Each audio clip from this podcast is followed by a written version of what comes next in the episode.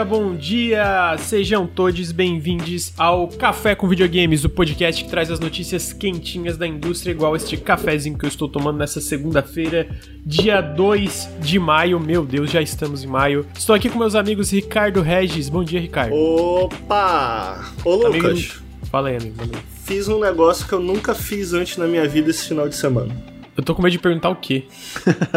Mas o quê? Assisti um filme do Kurosawa. Aí. lá vem. Eu vi lá no grupo, eu vi. Cinéfilos, Gostou, né, amigo? Preparem.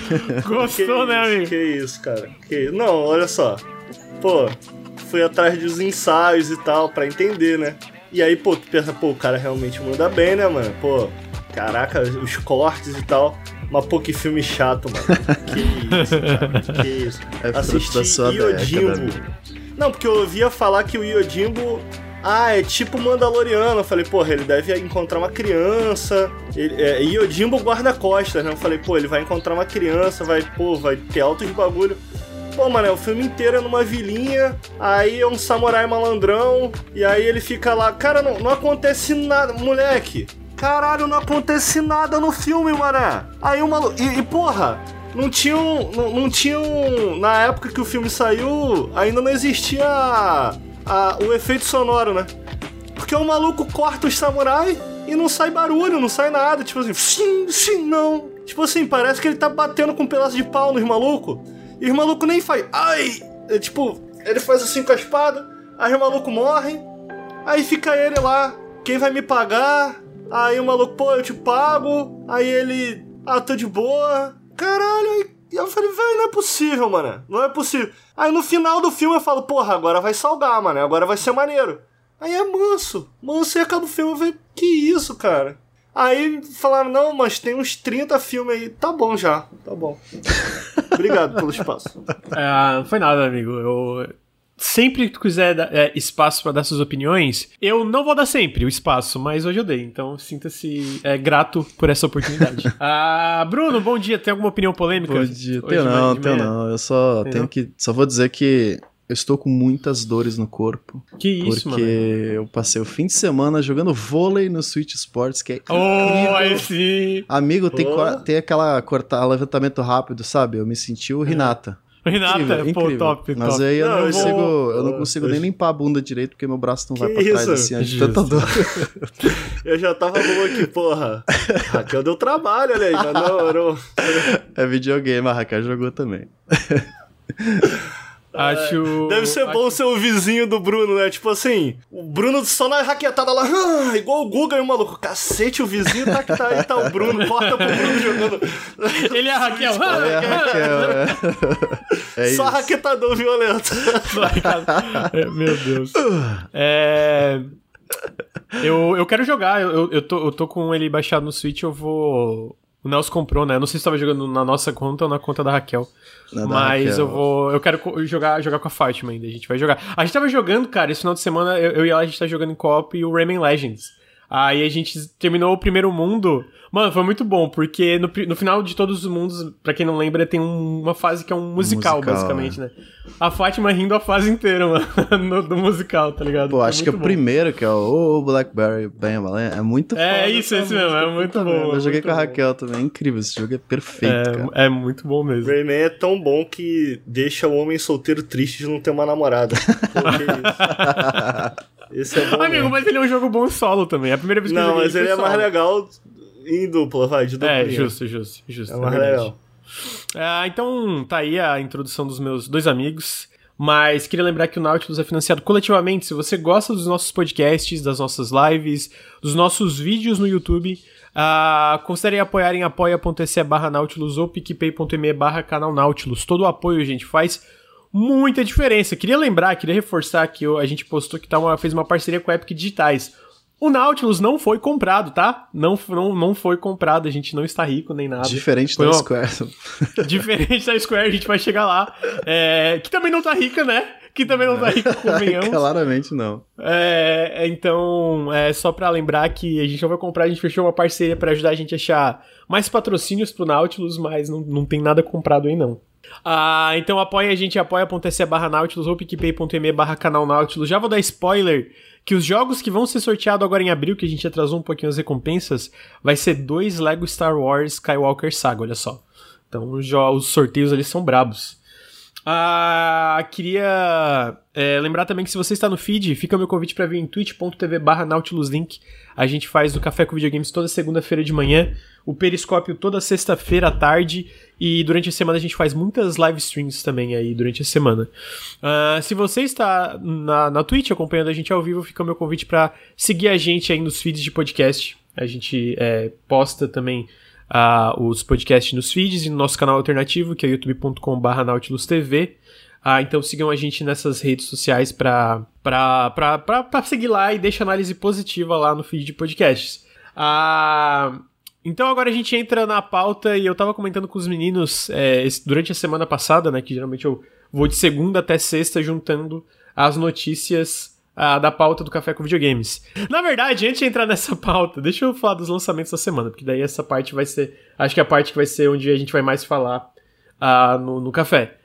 Que eu botei só três lançamentos que foram para mim os destaques, talvez tenha mais coisas, mas eu botei os três. O primeiro é um que sai amanhã. O Bruno fez um janela indie desse jogo, que é o Loot River. O Loot River, atenção, ele vai sair para PC e Xbox, vai sair já no Game Pass também. E ele é, atenção, ele é um jogo é, top-down, isométrico, assim, né? Uh, onde você. É um, é um jogo roguelite é, com visão de cima, uma pixel art meio diferenciada, que lembra um pouco uma pixel art, aquelas pixel art ah, 3D que eles falam. Aí. Que é roguelite e uma mistura de Tetris com Souls-like também. Ou seja, é uma mistura muito maluca.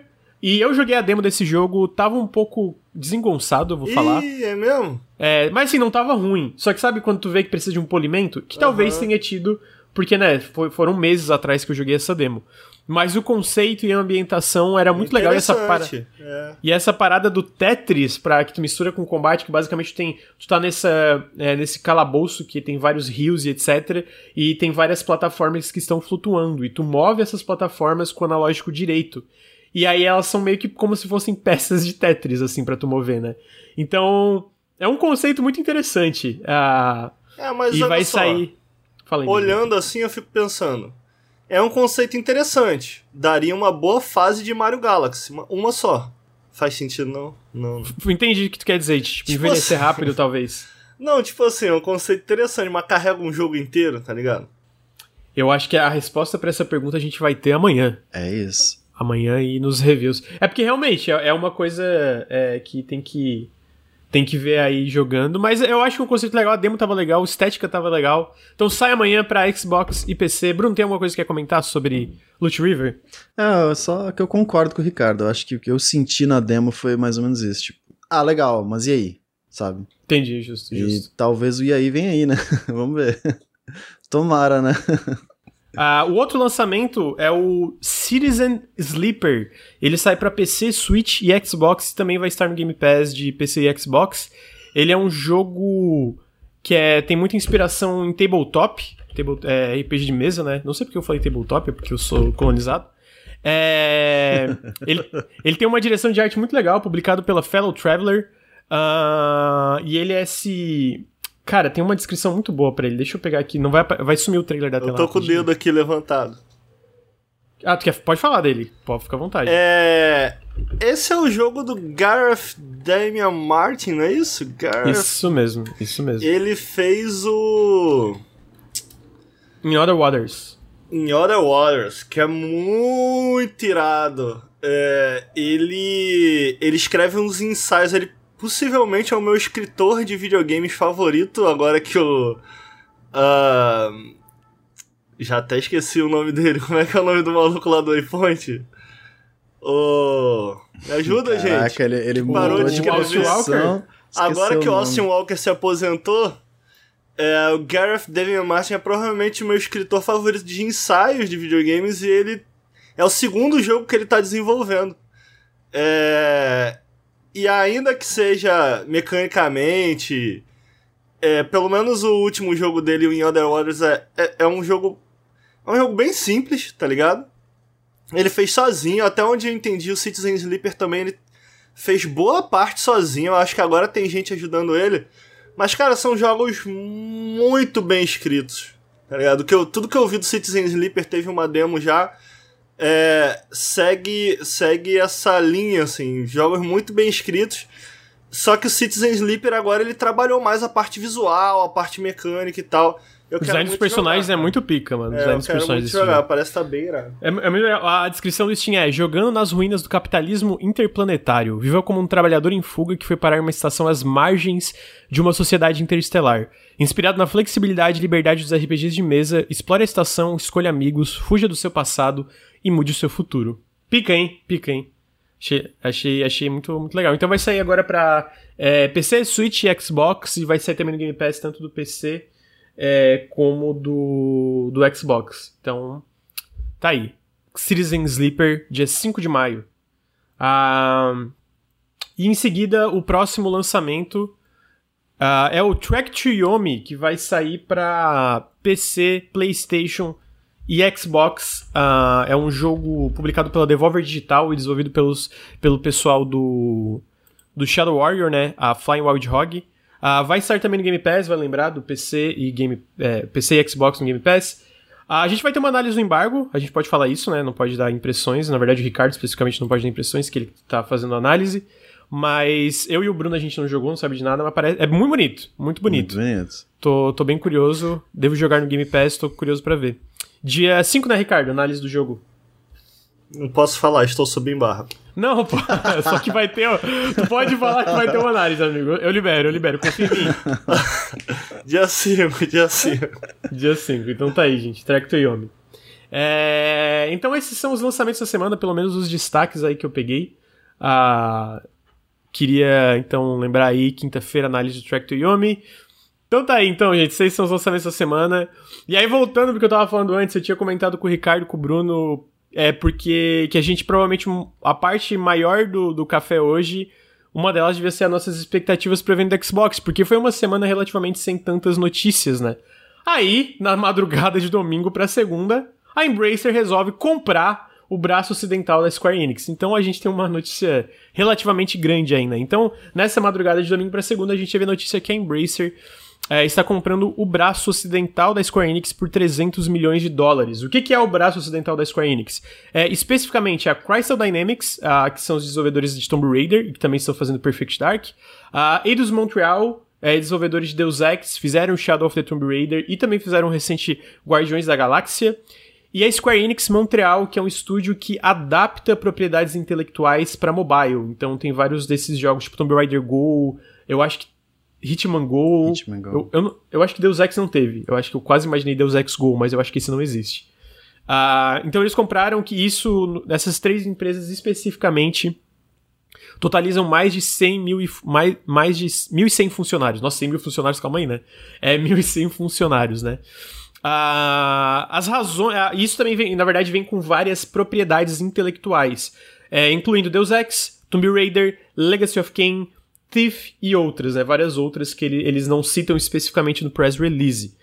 Por pelo lado da Square, as razões para essa venda foram porque ela estava tendo muitos gastos com essa parte ocidental, né? Então, para pouco retorno. A gente sabe que toda, todos os relatórios fiscais da Square Enix era basicamente. Então, todos os jogos da nossa parte ocidental foram abaixo das expectativas, mesmo com Tomb Raider vendendo tipo 5, 6, 7 milhões. Então, tipo assim, eu, eu sinto que eles não sabiam direito o que fazer com essa parte deles, nessa né? parte é, é, desse braço ocidental da Square Enix, faz muito sentido é, é essa, essa venda ter acontecido. O preço é surpreendente, para quem não lembra, por exemplo, a, a Embracer comprou a Gearbox por 1,2 bilhões de dólares. Então, realmente, sei lá, a, a, Sony comprou só a Insomniac Games lá atrás por 223 milhões de dólares. Então, tipo assim, toda a Square Enix, com esses três estúdios e todas essas IPs por 300 milhões é porque a Square realmente queria vender por causa disso, né? Então, o investimento, é o retorno de investimento da Square com esses jogos e lançamentos estava era pouco e era caro manter essa organização de 1.100 funcionários no total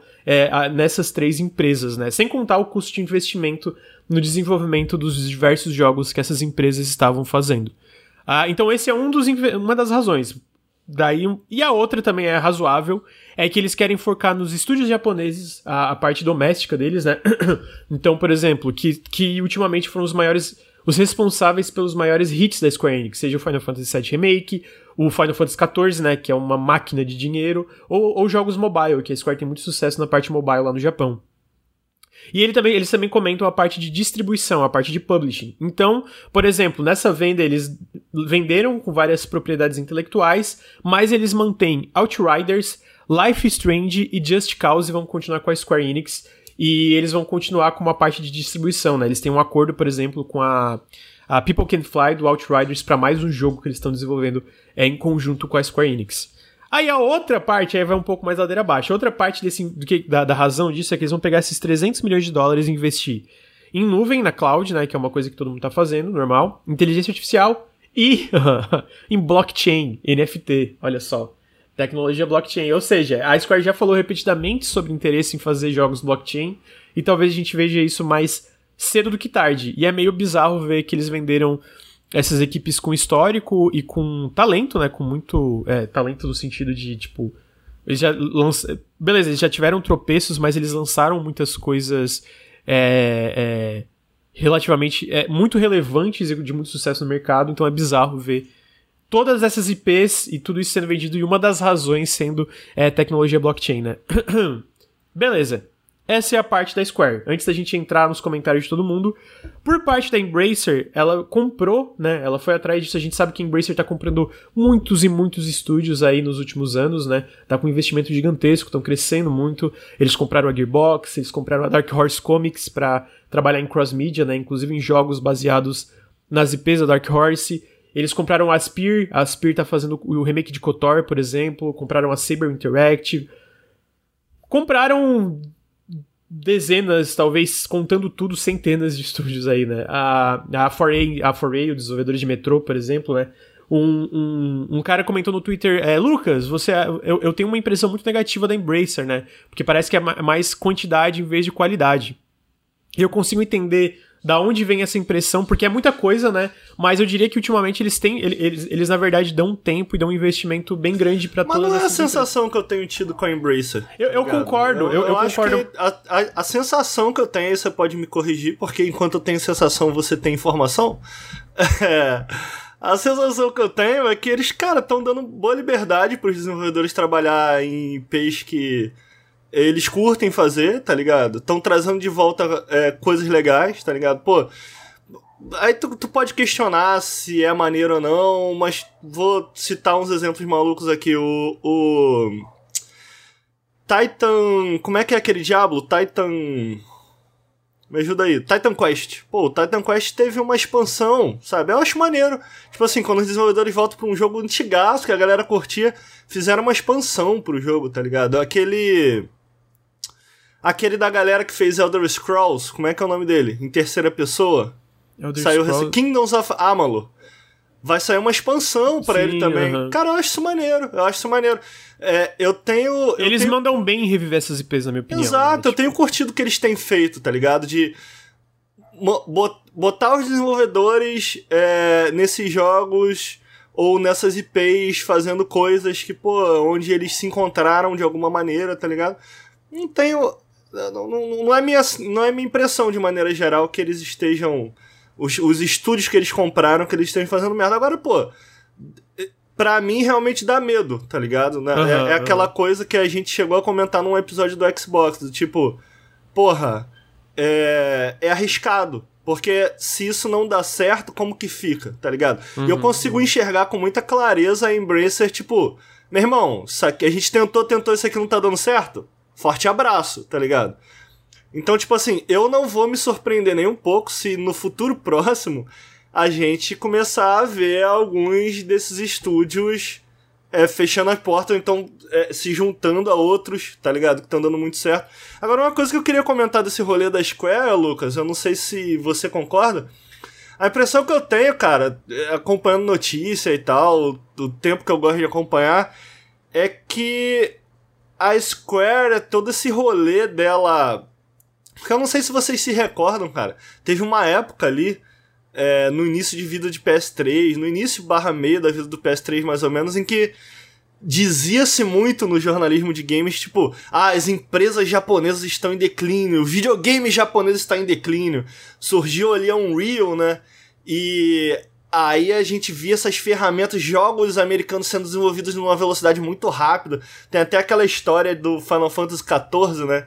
De que quando um dos desenvolvedores visitou a Epic e foi ver como era o cronograma deles, como, como que como que como que funcionava o Unreal e tal, que ele ficou impressionado que tipo ele tinha uma galera trabalhando na Square em, sei lá, uma cadeira durante uma semana. E de repente um maluco fez em meia hora uma cadeira ali pra ele, tá ligado? Uhum, sim. Então, é, envelheceram, envelheceram um pouco as ferramentas ali desses estudos japoneses e eles tiveram que se adaptar. E eu sinto que uma das coisas que essas empresas fizeram, a Square, por exemplo, para tentar se, entre aspas, ocidentalizar, tá ligado? Foi trazer essas empresas é, para dentro. E aí eu fico pensando que, tipo assim, é, foi uma empreitada que não deu certo, né? Do tipo assim. Porque na época que eles compraram a, a, a todos esses estúdios, todas essas IPs, foi tipo assim: caralho, que loucura, né? A Square trazendo essa galera. E ainda que. É, é engraçado, eu, eu tô falando aqui que não deu certo, mas, pô, Deus Ex porra, Deus Ex deu super certo, vai. É, o Human... Tanto que Sabe? o Human Revolution é um dos poucos que eles não citaram como uma decepção, né? Ah, é? Ah, é, o é que o, o Mankind Divided foi, né? O Human Revolution, uhum. eu lembro que a Square citou como um grande sucesso, até por isso teve uma. E, cara, o Human né? Revolution com a Square sabidamente sabotou. Sabotou, é, tá ligado? Então, tipo assim. É uma coisa que uma coisa que me chama atenção é isso, tipo assim, a, a, impressão que eu tenho é que tipo, foi uma empreitada que deu errado, apesar de ainda ter algumas IPs é, com a Square. E por conhecer algumas das histórias que rolaram, a, a do próprio Mankind Divided é um bom exemplo. Cara, eu acho que eu não fico. Eu fico feliz, tá ligado? Eu acho uma boa. É, eu ia chegar lá. Eu acho, no geral, uma boa notícia. Eu até comentei com o Bruno um pouquinho antes de tu voltar, que eu falei, pô, no geral, eu acho que, tipo, para esses estúdios especificamente, eu acho que é uma notícia melhor do que pior, né? E tu tava comentando da Embracer, do lance de eles rever. Eu acho que o lance que a Embracer faz, que muitas publishers não fazem, é que a Embracer, a Embracer não foca só em AAA, né? Eles têm várias, é, várias subsidiárias e talvez por isso, às vezes, a galera pense, ah, mais quantidade do que qualidade, o que não, não acho que é verdade. Mas, tipo, eles não têm só esses grandes lançamentos, esse, sei lá, Call of Duty, essas paradas. Eles investem uma quantidade enorme de jogos com orçamentos diferentes e escopos diferentes, né? E no geral, eu tava vendo um gráfico faz, faz um tempo já. De tipo, os, os últimos 50 jogos lançados deles, tipo, todos, menos dois, tinham sido lucrativos, sabe? Porque é exatamente isso, tipo, eles investem muita coisa, então eles têm essa rede essa rede maior, tipo, ah, caso esse jogo seja um fracasso, não tem problema, porque os outros 48 não foram, tá ligado? Então a gente vê jogos como comentários de qualidade. Pô, Desperados 3 é fantástico. Eu, eu joguei pouco ainda, mas eu sei que é um jogo fantástico pelo pouco que eu joguei. O Ricardo também falou muito bem. Uh, Remnant hoje é, da, é um jogo da da Embracer. A gente tem jogos grandes também, AAA, como Metro, Metro Exodus, né? Foi publicado por uma empresa da Embracer. Eles têm a Gearbox, que está fazendo um trabalho é, legal na parte de publicar jogos independentes, como Risk of Rain 2.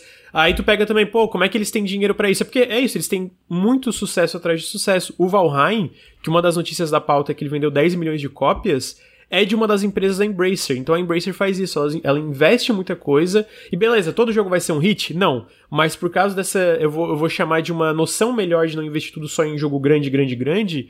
E deixar essas empresas terem certo, certo nível de independência. De tipo, cara, segue a tua estratégia e usa os recursos da nossa rede enorme de estúdios de investimento, né? Eles acabam tendo um retorno e acertam um jogo atrás de jogo, né? Os jogos estão indo muito bem da Embracer. Agora, o então, Lucas, tu vê ela. Fala aí. Ah, termina, conclui, por favor. Não, não, então, tu vê a Embracer fazendo isso, aí a, a, a, razão dela, ela fala que, por exemplo, ela, quer, ela comprou essa, essa divisão ocidental da Square Enix porque eles querem expandir as capacidades AAA, pela expertise dos, dos estúdios e também pelas IPs, obviamente, né? Eles citam por nome quatro IPs que eles têm interesse em, em tocar, em reviver. Obviamente, duas são lógicas, né? Que é Deus Ex e Tomb Raider, né? Que são duas das mais populares. Tomb Raider aí. que já tá em desenvolvimento, né? Que já tá em desenvolvimento, exatamente, na Unreal Engine 5.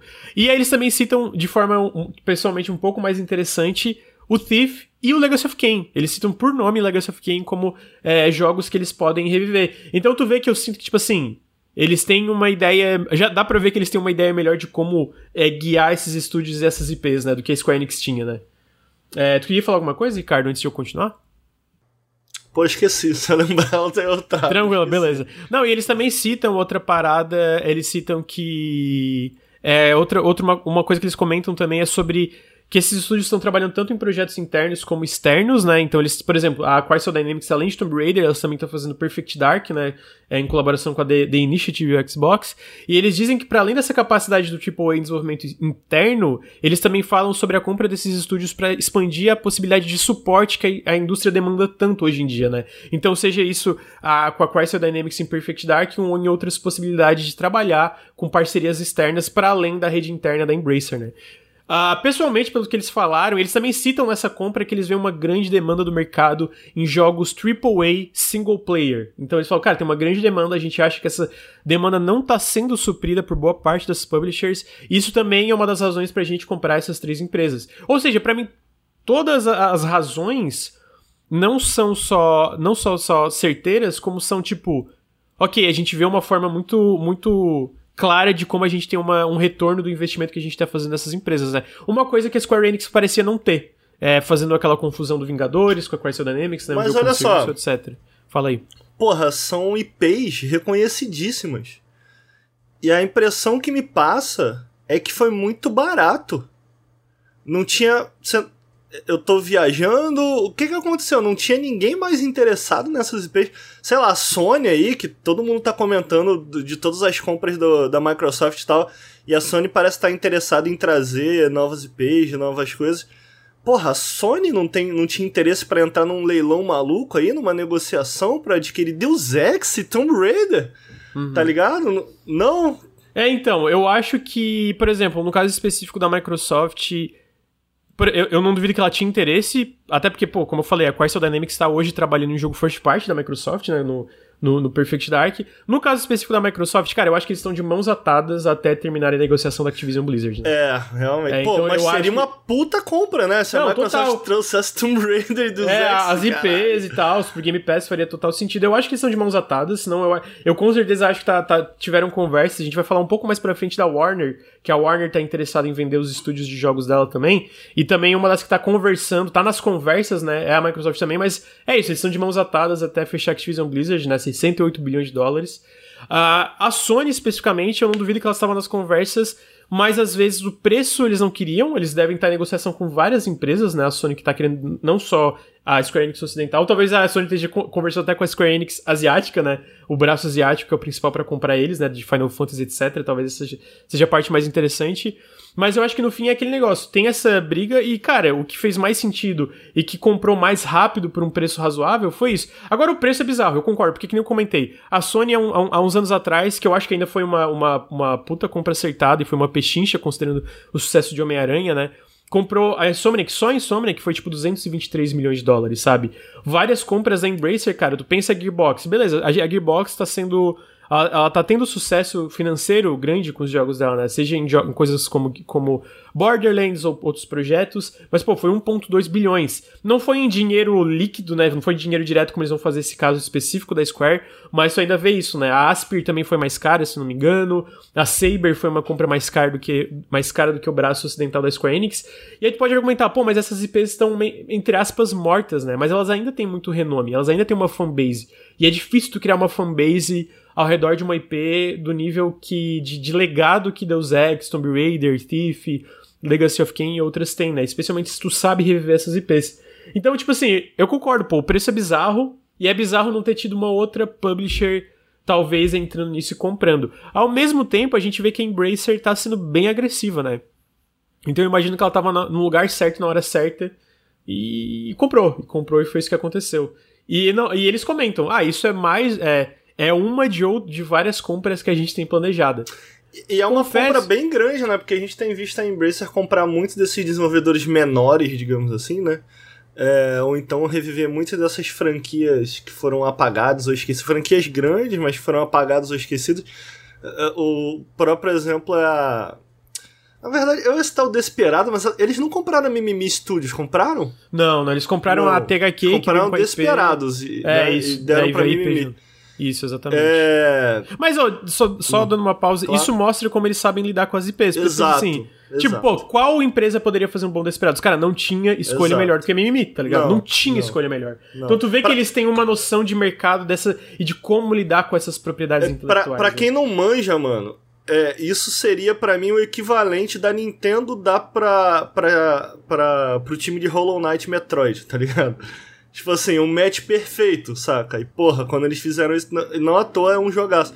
Então, tipo assim, a sensação que me passa é de tipo assim. Sabe quando. A, a gente já passou por algumas épocas dentro do próprio Xbox e outras empresas, tipo assim, na EA, por exemplo, que tem um cara lá dentro, mano, que ele não entende porra nenhuma de, de, de, videogame, ele não entende porra nenhuma de negócio de videogame, ele só vê os números e aí faz umas merdas violentas, tá ligado?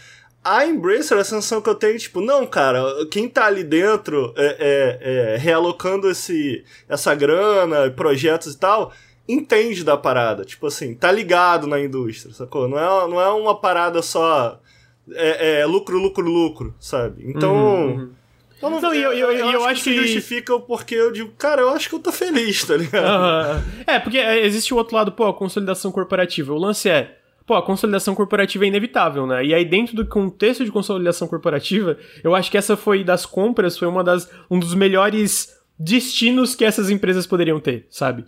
E aí o Ricardo citou isso da, do, da, da, de como eles lidam com as IPs. Eu acho que outra razão que dá tão certo é como eles dão essa independência, é, independência entre aspas, corporativa para cada braço e cada um desses estúdios, né? Então tu vê a, diferença que uma Coffees tem, a Coffees tem é uma das minhas preferidas ali da Embracer, que elas, eles publicaram, é, desenvolveram internamente Satisfactory e publicaram jogos como Hunt Down, Deep Rock Galactic, que eu vivo falando aqui, Valheim, agora o Midnight Ghost Hunt. Midnight Ghost Hunt, dia 10 sai o Songs of Conquest, que eu tô esperando muito. Então tu vê a diferença da lineup interna de cada uma desses braços da Embracer, exatamente porque eles dão essa independência. Então tu vê da THQ Norte, que é algo como Jagged Alliance 3, Desperados 3, e aquele Outcast novo, né, que é aquela IP bem antiga e bem renomada e tal.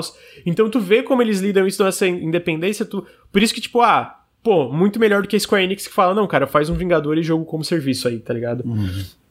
Então. É, eu, eu, concordo muito com o Ricardo quando ele fala de que isso pode mudar, porque. Querendo ou não, uma empresa visa lucro, né? Então, uhum, uhum. Eles têm um planejamento bom, aparentemente, eles têm expectativas boas, tanto que dos 50 jogos, 48 ultrapassaram as expectativas, ah, né? Pera, então... Só pra deixar claro, esse não é necessariamente o número exato, mas é tipo, Sim. é essa é, é, como é que é? A é média, esse. Né? A média, é tipo, uhum. quase todos ou foram lucrativos ou se pagaram. Foi tipo, eles falaram, tipo, ah, três não se, não, não se pagaram ainda, mas a gente espera que daqui um trimestre eles se paguem. Então, tipo, uhum, é nesse uhum. sentido, né? Continua, perdão. É, mas é tipo, essa liberdade para devs, a partir do momento que isso começa a ter atrito ou ter algum, sei lá, não ter, não alcançar as expectativas que eles querem, mudanças podem ocorrer, tá ligado? Então acho que faz sentido você ter um pouco de medo disso mas ao mesmo tempo eu tô com vocês de tipo, cara, parece que quem tá na liderança dessa empresa entende muito bem do que tá rolando na indústria no geral, né?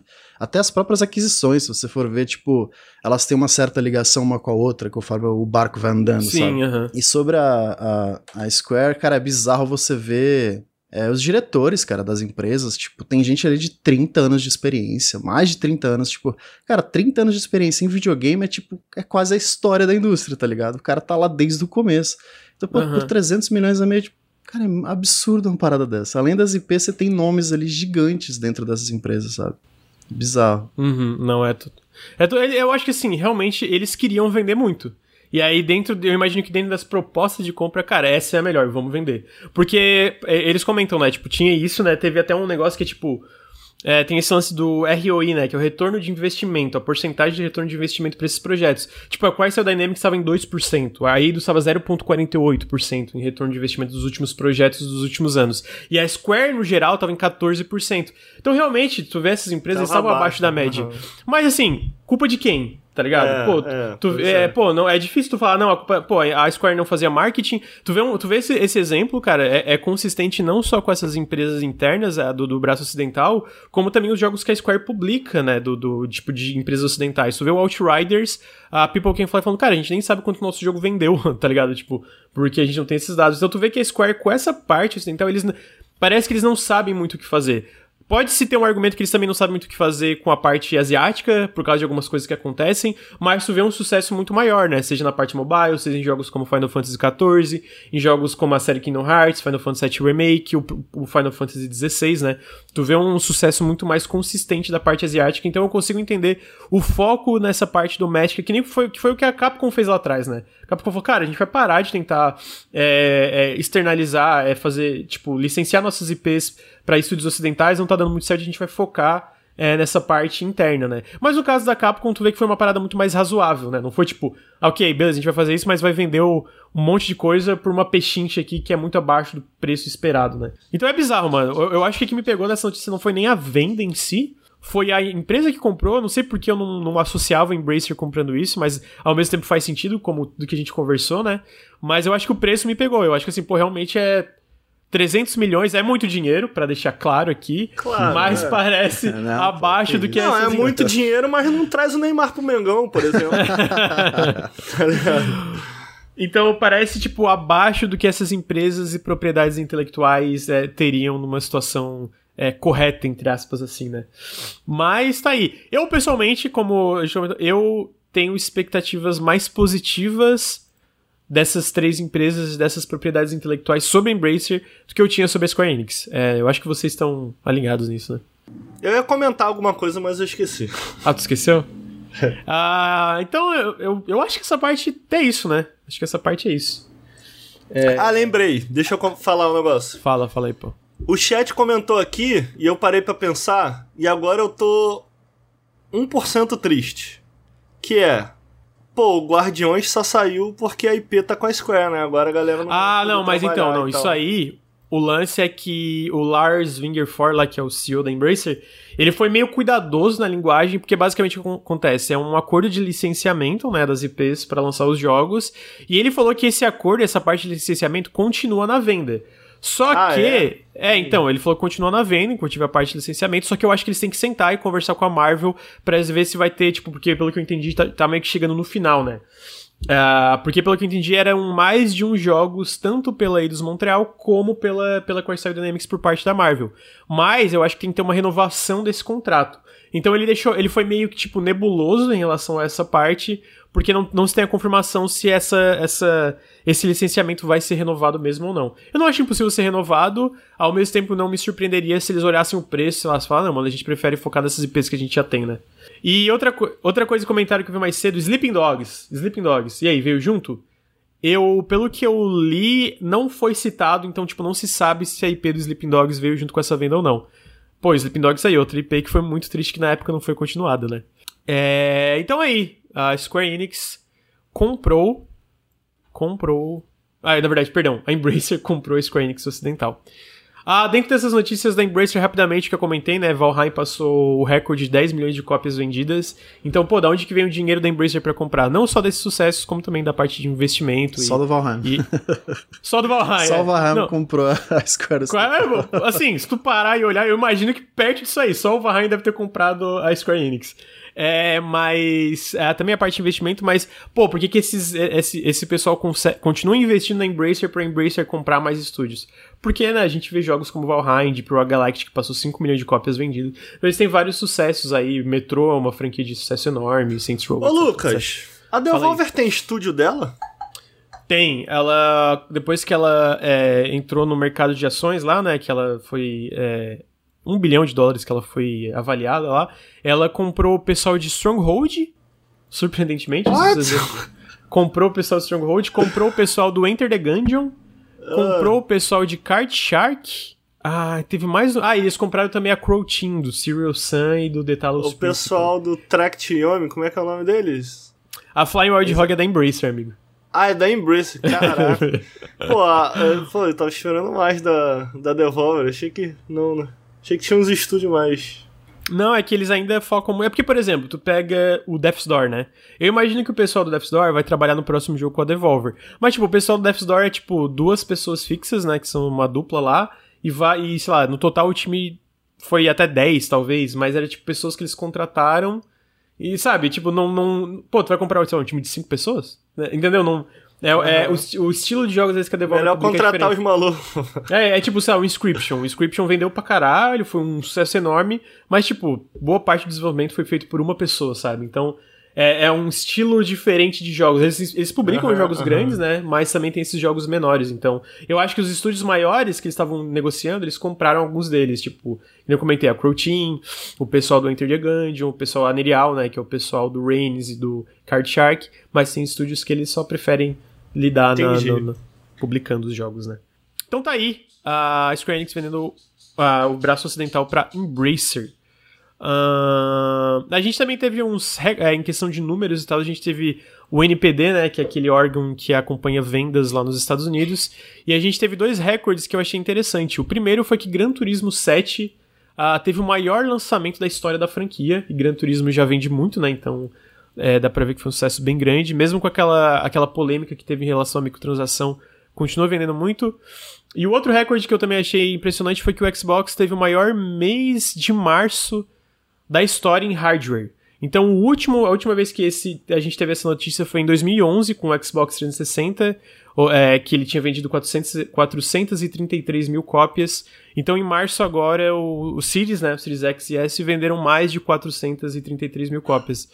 Essa eles parte não, me surpreende. Eles não Falei, especificam, amigo. né? Se é o, qual S e o X, quantos S e quantos X. Ah, não, eles só falam, tipo, é. Curioso. É, o Xbox, a, série, a Xbox Series vendeu, tipo, é, é, os dois, né? E é o que me surpreende é mais pelo, pro, pelos problemas que a gente tá vendo de, é, de estocar, né? Que todos os consoles sempre estão em falta e tal. Então a gente vê o sucesso bem grande aí, da, pelo menos em março. Vamos ver o resto do ano, né? Eu acho que vai ser difícil achar Xbox. Uh, o que mostra que a estratégia no geral da Microsoft tá, tá indo bem, né? Em questão de números e etc. O que é legal, porque eu, eu, eu gosto do Game Pass, dos joguinhos do Game Pass. Uh, em seguida, a gente teve um anúncio de um joguinho que eu vou pedir pro Bruno comentar para mim, na verdade, pela questão do estúdio a gente teve o anúncio do American Arcadia, que é um, um jogo publicado pela Raw Fury e desenvolvido pela Out. Peraí, como é que é o nome do estúdio? Peraí. Out of the Blue Games.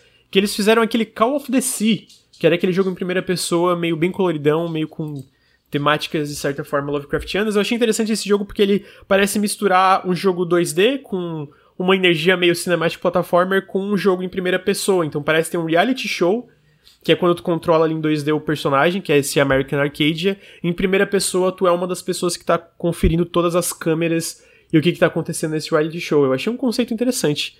Call of Duty é top, amigo? É, no, no teaser eles mostram meio que são tipo 12 câmeras assim, as pessoas felizes, bonitinhas, aí na última câmera lá embaixo tem um cara correndo na floresta assim, ó.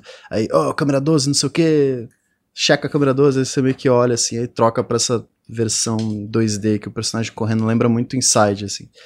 É, tô curioso, muito curioso pra saber como é que vai funcionar essa dinâmica. O Call of Duty foi um dos. Quase entrou no meu GOT. Eu não lembro Nossa, qual foi bastante, o jogo que né? entrou. Eu gostei muito. Um jogo super refinado, lindíssimo. E o estúdio é pequeno, tem umas 8 ou 10 pessoas, não lembro agora quantos são exatamente. Espanhol, né? E eles a filosofia deles, eles saíram de empresas maiores para criar essa empresa independente. Tipo, cara, a gente quer fazer jogos com calma, sem correria, sem crunch, sabe? Criar uma parada que a gente curte e que seja saudável e sustentável, sabe? Então, tipo, é, uhum. uma filosofia muito legal para uma empresa que, para mim, o primeiro jogo deles foi surpreendente, muito, assim, bom, muito uhum. bom. Então, eu tô bem animado com esse próximo. É, tu falou os seus jogos de 2021 foram Sable e Deathloop, né? Eu lembro. Os seus é, mas o Call of Duty foi 2020, não? Agora eu não lembro. Ah, boa pergunta. Talvez tenha sido. Acho que foi 2020, que eu lembro que eu tava. É, é verdade, dezembro de 2020. A gente tava é. até falando que foi finalzinho de 2020, acho, uhum. uma parada assim. Ah, uma parada. Oh, é, é, tem esse trailer, né, que eu tava passando, agora eu voltei pra outra tela que dá pra ver um, um pouco, mas. É, é quase um teaser, né? Porque não É um teaserzinho, sim. Ah. É, eles falaram que o, o, o, review completo vai ser na Summer Games Fest em junho, né? É, então, pô, se tu ver lá no Steam vai ver as imagens, o jogo tá muito bonito, cara. Pô, achei muito, muito bonito mesmo. Ah, tô curioso, não cheguei a jogar Call of Duty, eu joguei um pouco na época que eu parei por causa de coisa de embargo. É, mas eu tô, tô curioso para ver. Eu achei o conceito dele bem interessante. Sim. Ricardo, você tem interesse no jogo, amigo? Parece bom. Parece bom? Beleza. Então tá aí, American Arcadia. A próxima notícia não é tão boa, que é o lance da Twitch que está planejando mudanças para a forma que ela paga criadores. É, é para deixar claro, isso foi uma reportagem da Bloomberg, não tem nada fixo e decidido, são conversas internas que estão acontecendo na Twitch. Uh, basicamente o que eles querem fazer, uh, supostamente nessas né, conversas, é uma pivotagem da Twitch do lance de subs e tal para focar mais em propagandas e tornar isso mais atraente, viável, atraente e viável para criadores, oferecendo vários incentivos. Uma das propostas é uma suposta divisão de lucros em relação às propagandas, aumentando o que criadores iriam ganhar. Outra das discussões é diminuir a divisão dos lucros do programa de parceiros para quem é elegível, de 70 para 30, que é o que acontece com alguns, alguns, alguns tiers de criadores hoje, para 50-50, o que é uma, uma, uma, mudança relativamente grande em relação ao que, que é, criadores recebem, pelo menos quem tem esse 70-30, né? Outra ideia é criar vários tiers que variam os termos para essa elegi elegi elegibilidade em relação ao que, que tu entra como criador. E um, dele, um desses tiers seria talvez liberar os criadores e parceiros da exclusividade de streaming que existe na plataforma hoje. Tirando a parte da exclusividade de plataforma, que talvez seja bom, assim, por exemplo, a gente fazendo streaming talvez no Twitch e no YouTube uh, e aumentar a nossa audiência de streaming, etc. No geral, tudo parece meio ruim, né? É, a, o, a parceria ali de 70, 70 30 para 50 50, eu quero mais é que se foda, porque streamer grande tem que tomar no cu mesmo, porque quando os caras vieram cortando o nosso lado aqui, que atingia streamers pequenos, esses filha da puta ficaram lá, não, porque aquele blá blá blá blá generator que eles metem e essa, o objetivo de mudar esse de 70-30 para 50-50 é pra atingir os streamers grandes. E a gente é, sabe que não vai atingir porra nenhuma, né? Porque eles já são é. gigantes. É, Mas é, pelo menos eles vão tomar no cu um pouquinho, né? É bom, é bom sentir um pouquinho. Amigo, a gente é parceiro. Ah, a gente é parceiro, mas a gente já tá. Olha só. Sobre a Twitch. A Twitch é uma merda. A Twitch é uma merda a gente tá. A gente diminuiu muito, pô. Quando a gente entrou aqui na, na, na Twitch, pô, a gente ficou. Pô, eu só tinha elogios, tá ligado? Pô, legal. Tipo assim, existe uma cultura para incentivar a galera a, a, a dar os subs e tal. E desde que eles mexeram, cara, eu entendo que é, pra quem tá aí desse outro lado, é, pô, legal, todo mundo quer pagar menos, né? Legal. O que acontece, só que eles mexeram pelo seguinte, cara. A gente pega aqui o Nautilus de exemplo, a gente via que 90, 95% dos subs que vocês davam era de fato do Prime. Eles não queriam mais dividir essa grana e aí eles fizeram esse corte para incentivar a galera não só dar o sub do Prime, mas dar o sub normal. Só que, cara, isso calhou numa redução de, sei lá, 60, 70% do que a gente ganha, tá ligado? Porque eles não fizeram nada pra colocar no lugar, tá ligado? Nada que incentivasse. Então, pô, tu vê eu vi, eu já eu conheço muita gente que fazia streams aqui e que parou. Porque, pô, se atinge a gente, cara. E, pô, a gente, mano, por mais que o Nautilus seja pequeno, a gente tem 370 pessoas aqui ao vivo. A gente tá dentro do 1% top streamers da Twitch no mundo. No mundo. No mundo. 1%, tá ligado? É bizarro. É, então, tipo assim, se pra gente que tá no 1% afetou absurdamente pô, aniquilou streamer pequeno. E aí a galera que tá lá em cima ficou, não, porque é, o Twitch é vitrine, o Twitch não pode ser trabalho, o Twitch ele tem que ser um hobby, e esses filha da puta tem que tomar no cu mesmo. Então, tipo assim, eu vou tomar no cu também, mas pelo menos o que, o que me mas é, tranquiliza tomou, por né? dentro... já tomou. É, já tomou, né? É, o que me tranquiliza por dentro é que os streamers grandes vão tomar no cu também. Agora vocês vão ver eles chegar, agora eles vão reclamar, hein?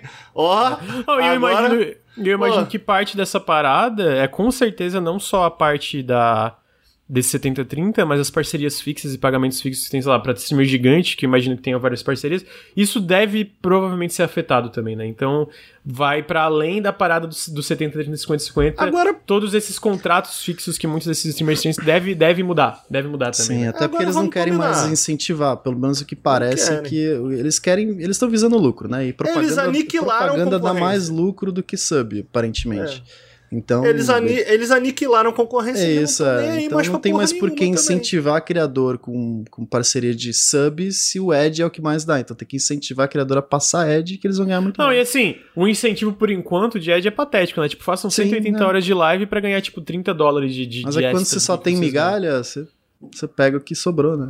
Isso Não, que é tem, um, tem, uma, tem uma print ro- ro- rodando né, no Twitter que é o seguinte: transmita 160 horas e receba um incentivo de 16 horas. 16. 160 horas. 16 dólares. 16 né? dólares. 16 dólares. Tipo assim, então o que eu ia completar é só, tipo assim, a Twitch, a Twitch é uma merda. Tomara só que, as exploda. outras plataformas são um cu. É, então, tipo merda. assim, eu fico na dúvida se eu quero o cu ou se eu quero o cocô, tá ligado? Eu, na dúvida eu tô no cocô. Uma Cara, hora a gente vai ter que ir pro cu, amigo. É, então tá aí, o desabafo do meu amigo Ricardo, tamo junto. Só não sei da parte do cu e do cocô, não sei se eu tô alinhado ali, mas de resto tamo tudo alinhado. É complicado mesmo. E é isso, né? O foda é que, pô, beleza, o Twitch é ruim, mas, cara, o YouTube também é ruim. Essas plataformas, no geral, são muito complicadas. Então, é, no geral, o, o meu conselho, se vocês querem apoiar os criadores, é. Criadores e criadoras, é, cara, quando esses criadores e criadoras têm é, é, financiamento coletivo ou qualquer tipo de financiamento, apoiem diretamente. Sempre vai ser melhor 5 forma. né? reais, muito melhor É. do que. Muito Porque, tipo, melhor. sei lá, a gente, felizmente, cara, a gente tá com muitos patrocínios alinhados e tal, o que eu acho que, pô, a gente meio que teve sorte, né, de começar a entrar patrocínios quando tudo isso começou, as- a, a- renda da Twitch e outras coisas começaram a cair. Mas a verdade é que é isso, né? Se, por exemplo, todos os patrocínios acabam, a gente tá na merda também, né? Eu não, não acho que é uma coisa que vai necessariamente acabar e tal. Então, sempre, pô, a melhor forma de apoiar criadores e criadoras é apoie esse Pix e etc. Mas é uma merda, pô, Twitch é uma merda. A única coisa que eu fiquei. eh, Pra gente que ainda usa o YouTube, é que o YouTube tá com aquele agora. Não sei se vocês viram, eu mandei pra vocês. Que o Mark Brown postou, na verdade, né?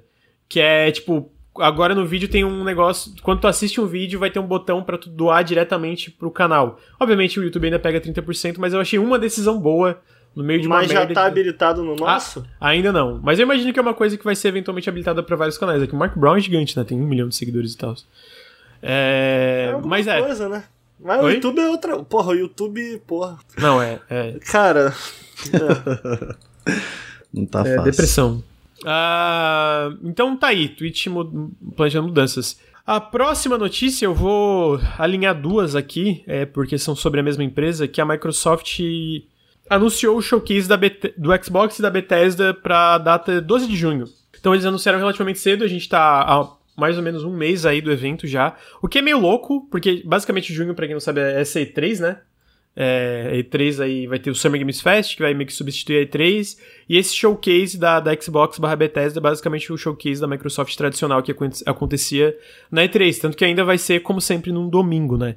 Ah, um domingo, deixa eu ver a hora aqui, que é 10 AM PT, eu nunca lembro qual que é. Um domingo às 14 horas, né? A gente, obviamente, vai acompanhar ao vivo, possivelmente no over na utibilidade, não prometo nada, mas a gente vai, deve, vai tentar fazer acontecer aí. Ah, e aí a minha pergunta, a pergunta, meus amigos, é, é, Eu acho que nos últimos anos, pessoalmente, a gente viu uma, uma melhora considerável nas, nos jogos first party da Microsoft, né? No passado, em especial, acho que a gente viu, pô, teve o Forza 5, né? O Forza Horizon 5, o Psychonauts 2, é, o Halo Infinite, apesar de todos os problemas no multiplayer que a gente comentou aí semana passada, eu ainda acho que a campanha dele é muito boa, inclusive tô rejogando, e também teve Age of Empires 4, que pessoalmente eu gostei bastante.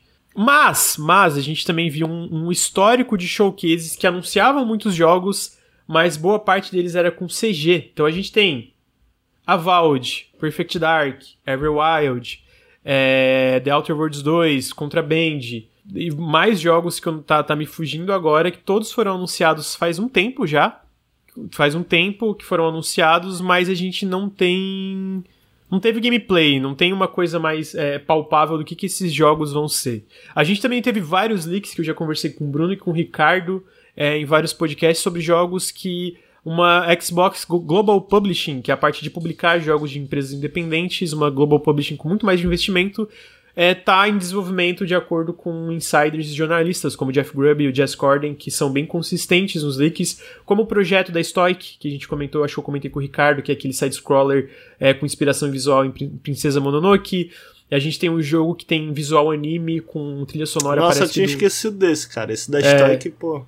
Parece que vai ser piga- da, um jogo da do, é, trilha sonora da Wu-Tang Clan com visual anime, parece que vai ser meio Diablo-like, que é o da Brass Lion Entertainment, que é o novo estúdio. Tem aquele jogo 4A, aquele jogo tático de, de estratégia, não sei se é Grand Strategy da Oxide, que é de um pessoal veterano da Firaxis e de Civilization também. Uh, tem supostamente jogo do Kojima. Tem. Assim, a gente viu vários rumores, a gente viu vários anúncios sem gameplay. A minha pergunta: vocês acham que essa E3 vai ser finalmente. A E3. Eu vou chamar de E3 aqui, gente, mas enxerguem como showcase, tá? Vocês acham que esse showcase vai ser finalmente o evento que a Microsoft vai mostrar mais gameplay do que CG? Esses jogos, a gente talvez vai ver gameplay de Avald, de Contraband, de outros jogos. O que, que vocês estão esperando mais ou menos ver desse showcase aí da Microsoft é, em junho. Obviamente a gente também tem a Bethesda, né? O, a imagem, não sei se vocês viram a imagem do showcase, é um logo do Xbox no espaço. Então Starfield é meio que confirmado que vai ter, né? A gameplay. Também tem o Redfall, que foi anunciado com o CG. Então o que, vocês esperam ver é, nesse showcase? Vocês acham que a Microsoft finalmente nesses eventos vai entregar um pouco mais de gameplay em vez dessas promessas de CG? Eu acho que tiveram muitas promessas legais, acho que final do ano passado a gente teve. Mas de fato, se tu pegar os últimos eventos dos jogos first party publicados, muitas vezes eram anunciados sem gameplay, sem ver como o jogo era, né? O que, vocês esperam? Bruno Tessaro. Ih, rapaz. Ah, então, o Starfield com certeza vai ter um gameplay e talvez até um extenso, né? uns 10 minutos aí pra gente ver bem como que vai rodar a parada. É, o Avald eu tô muito ansioso que tenha um glimpse, sabe? Um pequeno momentinho pra gente ter uma ideia melhor de, de que, que vai ser o jogo. Que eu acho que são os dois grandes RPGs deles mais próximos, né? O Avald não tanto. É... Qual, qual, que é os dois, amigo? Desculpa, eu dei uma desligada aqui. A Valve e o Starfield. Tá no WhatsApp aí? Ah, tá. Como é que tá aí o. Não, eu tava. Não, porque no último episódio tu veio falar pra caramba. Ih, Pô. rapaz. Ó, amigo, eu sou host, eu tô aqui me esforçando. Não... Lavando Mas fala aí, Bruno. É, Mas, o Redfall, eu acho que eu quero muito entender melhor como que esse jogo vai funcionar. E, pô, é, né? Arcane, né? Arcane é... nunca erra, nunca erra. É, eu concordo. Mano, a galera, é porque é foda. Eu entendo o choque, né? Arcane, co-op, mundo aberto. Mas, boto fé. Pô, Arcane Vampiro, tô dentro, é mano. Isso, Quero ver é gameplay isso. disso. Pô, tô muito no hype, tô muito no hype. Olha só, caso vocês não sabem, eu sou jornalista de games. Hum. E eu fiz a pesquisa que ninguém fez, que ninguém ousou citar. Eu vou tacar aqui na mesa um que vocês vão falar: caralho, isso é trabalho sério. E aquele contraband da Avalanche, ninguém lembra? Pô, eu, li eu literalmente citei! Eu citei esse jogo, seu filho da puta! Ah, é? Caralho, mano, o Ricardo é foda. O cara falando do meu WhatsApp nem ouviu o que eu falei, nem ouviu. Mas, Bruno, terminei, tava Contraband, falando dos jogos eu tô muito espera. interessado, não. Eu tô curioso pra ver, mas, é, sei lá. Vamos, tem que ver, né? Porque se a gente tiver uma logo, você fica, ah, legal, uma logo, parabéns. É, pois é. Mas de repente tem a gameplay agora. Sim, então, pois é, mas aí, sei lá, eu quero ver o. Sabe um que eu queria que saísse logo, cara? Qual, não amigo? vai aparecer, eu acho que é pequeno ainda. O Scorn, sabe? Uma datinha ali pra é, gente ter logo é, é, ele, Na verdade, ele já tem uma data, já né, amigo? Data? Ele, tá, ele tá com. Ele vai sair em outubro. Eu acho que um trailer. É porque assim, esse showcase, a gente tá comentando coisas first party. Mas, obviamente, vão ter jogos third party, vão ter jogos uh -huh. de empresas independentes. Sempre tem, né? É o costume desse showcase da Microsoft. Eu não duvido que tenha um trailer novo é, por estar tá perto do lançamento. Vai ser em junho, sai em outubro perto, pero não muito mais perto, assim, né? Uhum. É, eu tô meio que pensando em jogos exclusivos, tá ligado? Que eles têm meio que uma, essa parceria, o Scorn, né? um, o Somerville é outro. Olha só. Acho. Sim. Eu queria convidar vocês a, por um minuto aqui, participar de, uma, de um sonho comigo. Vamos lá. Vamos lá. Tá lá na tela assim: show do Xbox vai começar em tantos minutos, tá? Aí vai descendo o timer e tal. Aí quando chega ali, perde um minuto. Quando dá perto, antes, do, antes de chegar a zero, parece que caiu a. Parece que caiu a, a transmissão e aí a gente fica. Pô, Pô, se tu falar de Cyberpunk, mano, eu vou ficar muito puto. Sério, sério, se tu falar expansão de Cyberpunk, eu tô, eu tô cortando. Amigo, eu vou ficar triste contigo. É, é, e aí, que, que termina? Não, deixa pra lá então. Filho da puta, mano. Caralho, mano. É... Ai, meu Deus. O que mais seria, né, se não Cyberpunk? Bruno, tem mais expectativas aí que tu queria ver? Não, mas eu tô, eu tô animado pelo Starfield e Avald, e aí vai, isso, essa, vai inverter depois, né? Se você tá ligado. Que agora a Bethesda vai soltar Starfield e a Obsidian Avald. Aí depois vem o The Outer Worlds 2 pelo Obsidian e aí o The Elder Scrolls Verdade. pelo... Entendeu? Tem essa troca, e talvez essa troca Pera seja aí, aí, positiva. Aí a Bethesda vai fazer o quê com o Elder? Elder Scrolls 6, pô, em 2027. Ah, não, pô, mas isso daí, isso daí é mentira, o, o Bruno. é só logo, pô, né? Os eles, caras foram na cara de pau, né, eles mano? Eles não tinham nada, eles meteram um trailer Sim. de Elder Scrolls assim. Mas, o, mas falando do Outer Worlds 2, cara, eu acho que. Ah. Tá muito longe ainda, né? Mas eu acho tá que. longe. Um dos é. problemas do 1, cara, era essa falta hum. de orçamento. Não sei se o Ricardo concorda. Pelo menos na parte de. Porque ele tinha uma pegada meio. Mass Effect, que você conversava com seus companheiros na nave e tal, só que era tão limitado que você fica, ah, mal conhecia é essa galera, né? Então, acho que eu tô curioso para ver como que eles expandem isso e fazem uma parada mais é, maior. Assim, Ambiciosa. Assim, é, desenvolvimento desses personagens na nave e tal. Que era o que o Mass Effect uhum. fazia muito bem. Eu... eu tenho uma pergunta pro Lucas. Falei, amigo. O que que o pessoal do Rapfield tá fazendo? Eles estão fazendo um jogo de terceira pessoa, tipo ação e aventura, single player, uh, baseado no sul gótico dos Estados Unidos, com uma, uma pegada meio. Eu vou chamar de. Não, não é Dark Fantasy aqui, mas é tipo. É uma fantasia meio. Low tipo Fantasy, de repente? Hã? Meio low fantasy, não? Não, é que tipo assim, é, é, o que, que eu quero dizer com dark fantasy no sentido que ele tem elementos fantásticos e é uma parada meio dark, mas não é dark fantasy no sentido de guerreiros e tal, né? Tem uhum. arpias e a, a, protagonista ela pode se morfar em criaturas é, diferentes e, e, e é, é, é, basicamente isso. Vai ser um jogo linear, é, de terceira pessoa e ação e aventura, com essa vibe de uma protagonista negra, inclusive, o que eu, tipo, acho legal ter mais protagonistas assim, né? É, onde é, é, esse sul gótico dos Estados Unidos com criaturas mágicas e etc. Se passa em Norco? Se passa em Norco. é, eu, eu achei um conceito interessante. Eu, é foda. Eu, eu tenho uma análise, eu tenho muita raiva de Happy Few. Tenho muita raiva. É, mas eu, lá na minha análise eu falo, eu acho que o, o, o ambientação é, tem coisas legais e tem momentos legais. Os momentos legais do Happy Few para mim, os poucos momentos legais, foi quando ele era um jogo linear. Mas como ele era por boa parte um jogo de sobrevivência, com muitos elementos de sobrevivência, é uma merda. Mas nos momentos que ele virava um jogo linear, cara, tinha coisas legais ali, tá ligado? Tinha uhum. coisas legais na história, nos personagens, mas ele não funcionava. E tem um documentário da Compulsion que eles falam sobre isso, né? Que o jogo meio que. Eles começaram de uma forma, a recepção positiva foi pela ambientação, e aí eles meio que pivotaram para uma narrativa mais presente, e no fim. Eles falam exatamente o que eu falo, não, eles tinham um design em conflito ali, uma coisa não, não fechava com a outra. Eu espero que com o investimento desde o começo e eles poder focar numa parada sem se preocupar tanto com necessariamente um retorno financeiro ali, né, de manter o estúdio vivo. Não que, não que o jogo não tenha que se preocupar com o retorno, mas não no nível de ser uma empresa independente, né? Eu espero que eles consigam ter mais foco e fazer uma coisa interessante. A temática é legal, né? Que é esse projeto Midnight que vazou. Uh, eu não sei se ele vai ser anunciado na C3. Eu não sei Talvez se ele vai... seja eu, cedo, né? É, tipo, eu, eu tenho a impressão que se ele for anunciado eu acho, eu vou chutar aqui que, tipo, a Microsoft nesse showcase eles vão focar na lineup de 2022. Então a gente vai ver Starfield, a gente vai ver Redfall. Uh, mesmo se Redfall for adiado, eu acho que a gente vai ver gameplay de Redfall, né? Uh, a gente vai ver o Forza Motorsport novo, né? Que já tem até, tá rolando até playtest. Ah, o que, que, mais tinha pra esse ano?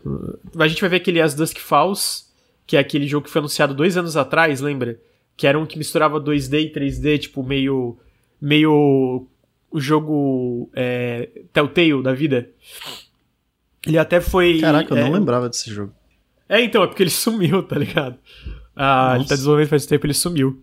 E esse jogo, inclusive, ele foi selecionado para ser o finalista daquele Tribeca. Lembra que ano passado teve uhum. o Sable, e esse ano foi o. Acho que ano passado teve o Norco, vários jogos, e o As Dusk Falls foi um dos, um dos indicados pro Tribeca. O que torna ele uma certeza, porque vai ter uma demo de 60 minutos para quem pegar o ticket lá do Tribeca. Se vai ter uma demo de 60 minutos, a gente com certeza vai ver mais coisa desse jogo nessa showcase, né? Tipo, é, é meio, meio. É, o meio... American Arcade, lá que a gente falou antes, também foi selecionado, né?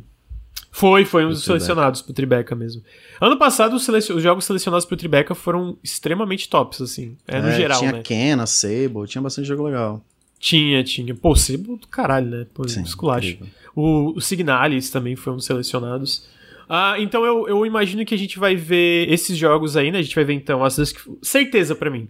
As Dusk Falls, Starfield, Redfall, Forza Motorsport. Eu também tenho quase certeza que a gente vai ver a Valve, gameplay de Valve. Tenho quase certeza que a gente vai ver. Eu acho que a gente vai ver Contraband, o Ricardo citou, eu acho que a gente vai ver gameplay de Contraband também. Contraband e, pô, é do tem... pessoal do, do Mad Max ou de Just é, Case? É, ou os dois é, são o é, mesmo eu tô louco? É, é o mesmo estúdio, É o mas mesmo. tipo, tem mais. É, mas é, especificamente é do estúdio. Porque, se não me engano, tem um estúdio que é da. Eu acho que é Suécia. E tem um estúdio que é de Nova York. E eu não lembro qual dos dois que foi o principal de Mad Max, mas é esse estúdio que tá no, no, Ah, tá. no, no Contraband, né? Eu gosto bastante do Mad Max, vou falar Sim, que eu eu acho o Mad. Max muito legal. Ao mesmo tempo, esse estúdio principal da, a- da, da Avalanche, eles soltaram só jogos medíocres ultimamente, né? Ah, Uhum. sendo bem sincero, assim, os Just Cause foram medíocres. E foi só Just Cause que eles lançaram desde Mad Max, se não me engano. Não- Acho Ah, sim. e teve o, teve o Raid 2, que também foi medíocre. né? Ah, é deles, né? É, não joguei. Então eu tenho essa impressão que a gente vai ver o Contraband. Ah, tô curioso. eu- Lembra que a gente falou sobre. Vazou o conceito, né? Eu acho que o conceito é interessante, porque é aquele jogo que eles não querem necessariamente que seja tão focado em ação. É esse jogo que funciona tanto pro single player como pro co-op, vai ter uma campanha, mas ele vai ter essa parada de tu ter o teu carro, ter um comboio, e o foco ser tu em roubar, né? Tu fazer roubar esses contrabandos e levar pra, pra tipo, sem danificar o contrabando. Então eu sinto que o loop de gameplay ali não vai ser uma parada tão caótica e tão focada em tiroteio, porrada e bomba como Just Cause da vida. O conceito em si é interessante, o problema é a execução. Eu acho que na execução a Avalanche Sim. tem errado muito ultimamente. Eu, o último jogo que eu gostei deles foi o Mad Max, né? Então vamos ver se eles conseguem. Mas olha só, Fala aí. Tem potencial pra ser legalzão aí essa, esse, esse negócio do É, Xbox. se eles apostarem na, no contrabando, falando do contrabando, se eles apostarem nessa parada meio dessa tensão de você ter que levar a parada e tal, do contrabando, tá ligado? Sim, a tensão de- do contrabando do Paraguai pode ser interessante. Se for uma porradaria e tira, aí pode ser que fique meio É, chato. eu acho que vai ter, mas é, o, o lance que vazou do leak lá, quando eles comentaram, né? Teve muito leak, né? Xbox tem muito leak. É, que é isso, né? Tipo, obviamente vai ter a parte de ação, mas é esses comboios, né? Ele, inclusive, ele tem, vai ter, vai poder jogar cópia até quatro pessoas. E o lance, quando fazer o comboio, tu vai poder customizar esse carro, né? Esse carro que tu vai fazer os, os roubos, né? E vai ter esse lance de, cara, tem que pegar o contrabando e sair com ele o menos danificado possível. O que me interessa pra ver como vai ser o gameplay, né? Como vai ser o loop. Porque se tu pensa em Just Cause, tu entrar e sair o contrabando com o menos dano possível, é exatamente o oposto de alguma É, coisa você como vai Just entrar Cause. com um né? avião e descer de paraquedas com, com as placas É. de vídeo. Tem espaço hoje pra um jogo estilo Drive no mercado. Porque o Drive ele morreu porque ele tentou virar GTA, né? Mas, tipo assim, o, o interessante do Drive era justamente que era um jogo focado só nas mecânicas de carro ali. Pra época era, era difícil ter controle do carro e tal. E eu fico pensando, porra, as melhores partes definitivamente de Mad Max são as partes de carro. Porra, o combate de carro é muito irado, cara. É, muito, irado maneiro mesmo. carrega aquele jogo. Então, tipo assim, pô, eu ficaria felizão num jogo só de carro, irmão. Só de carro, mas com umas mecânicas bem malucas, assim. Não, não, não dá pra fazer um jogo arcadeão. Umas mecânicas bem malucas É, pra talvez tu a manter gente o veja controle do carro. Seria bem né? interessante. Agora, olha só. A, a, pô, o Xbox, cara, a Microsoft é, passou os últimos anos aí comprando um monte de estúdio, tal, tal, tal. E eu, eu fico, pô, tá na hora da gente começar a ver essas paradas. Se- eu concordo, eu né? concordo. Se, por isso que eu acho que tem potencial pra ser legalzão, assim. Por isso que eu perguntei do Refil. Tem algumas coisas que ficaram na minha cabeça aqui, que eu não sei se o Lucas sabe, mas, por exemplo, tem o Survival da Blizzard lá, eu acho que é cedo, mas. É, até lá, porque nem fechou a venda ainda, né? Esse aí, tipo. É, nem- né? Ah, não, não aparece, né? Ah. É. Não, assim, eu não duvido que jogos Activision Blizzard apareçam no Aham. Xbox. Ano passado, o Diablo 2 apareceu, né? O, o remaster. Aham. Mas, é, tipo, ainda não faz parte da organização. Se eles mostrarem qualquer Aham. coisa, vai ser ainda como uma, uma Blizzard Sim. é, independente, entendi. digamos assim, né? Tem da, a- a Inzile, eu não sei o que a Inzile tá fazendo. Você O sabe? Link da Exile é um Ah. jogo é, FPS RPG num universo steampunk. E é um jogo mais ambicioso. O que é normal, eu imagino que todos esses estúdios que a gente vai comentar é o jogo mais ambicioso deles, porque agora eles têm uma first party Sim. bancando eles pra fazer coisas. Double Fine. Double Fine, é, acho possível a gente ver um jogo deles, porque basicamente o que a gente sabe da Double Fine é que eles estavam. é, A, Double Fine, pra quem não lembra, eles sempre foram um estúdio de múltiplos projetos. Então, enquanto eles estavam trabalhando no Psychonauts 2, antes mesmo de serem adquiridos pela Microsoft, eles estavam trabalhando num projeto multiplayer. Ah, e aí, ó, e aí no final, quando tu vê o documentário da Double Fine, eles comentam que no final todo mundo parou de trabalhar em tudo e foi pra, pro Psychonauts, né?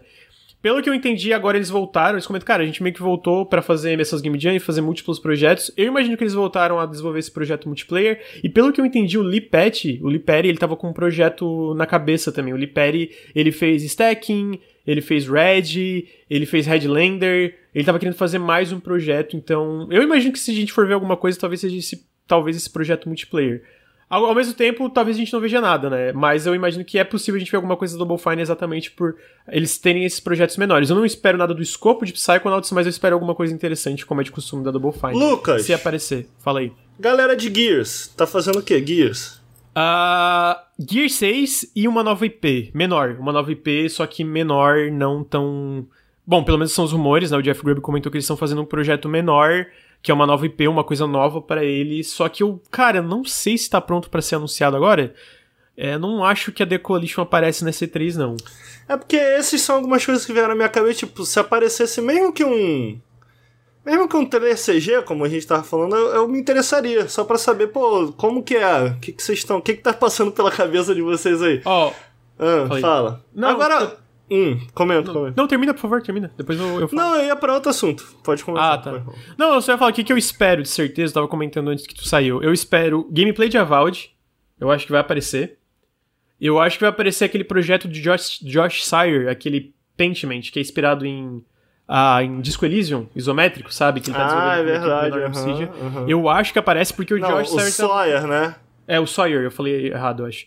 Ele falou muita. É, ele tava falando no Twitter que ele tá filmando várias coisas no Obsidian. Então eu imagino que essas filmagens sejam pro showcase. Então eu imagino que esses dois jogos da Obsidian, é, da Obsidian com certeza vão aparecer com gameplay e, obviamente, um trailer pro 1.0 do Grounded, né? Que 1.0 do Grounded tá pra sair esse ano também.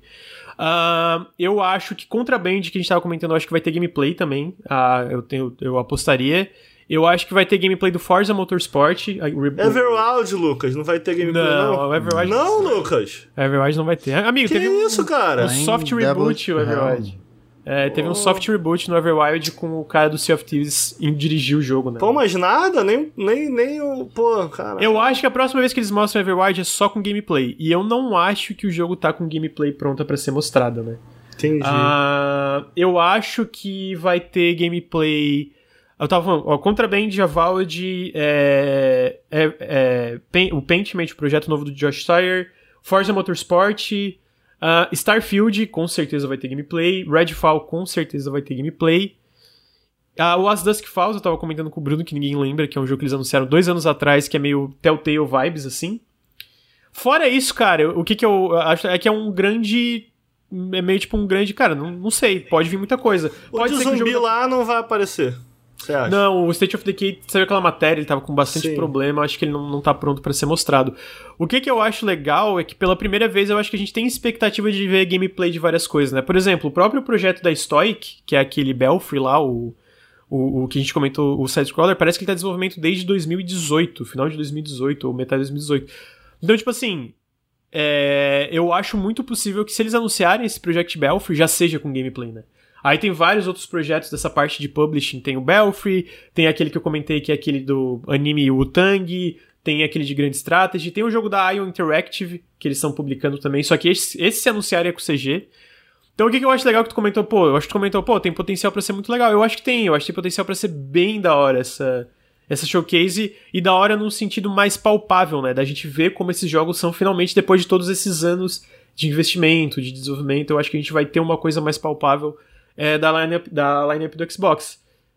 Tô, tô ansioso, acho que vai ser bem legal. Ô, Lucas. Vai ser bem legal. Fala aí, pô. E o Indiana Jones? Tá aí, né? Cara, a Machine Games parece que eles têm dois projetos em desenvolvimento, o Indiana Jones e outro que eu não lembro qual é de nome. Eu acho que o Indiana Jones não tá pronto ainda para ser mostrado. Eu, eu tenho a impressão que quando eles anunciaram, eu nem lembro se foi ano passado ou ano retrasado agora. Ele foi, foi ano tipo passado, né?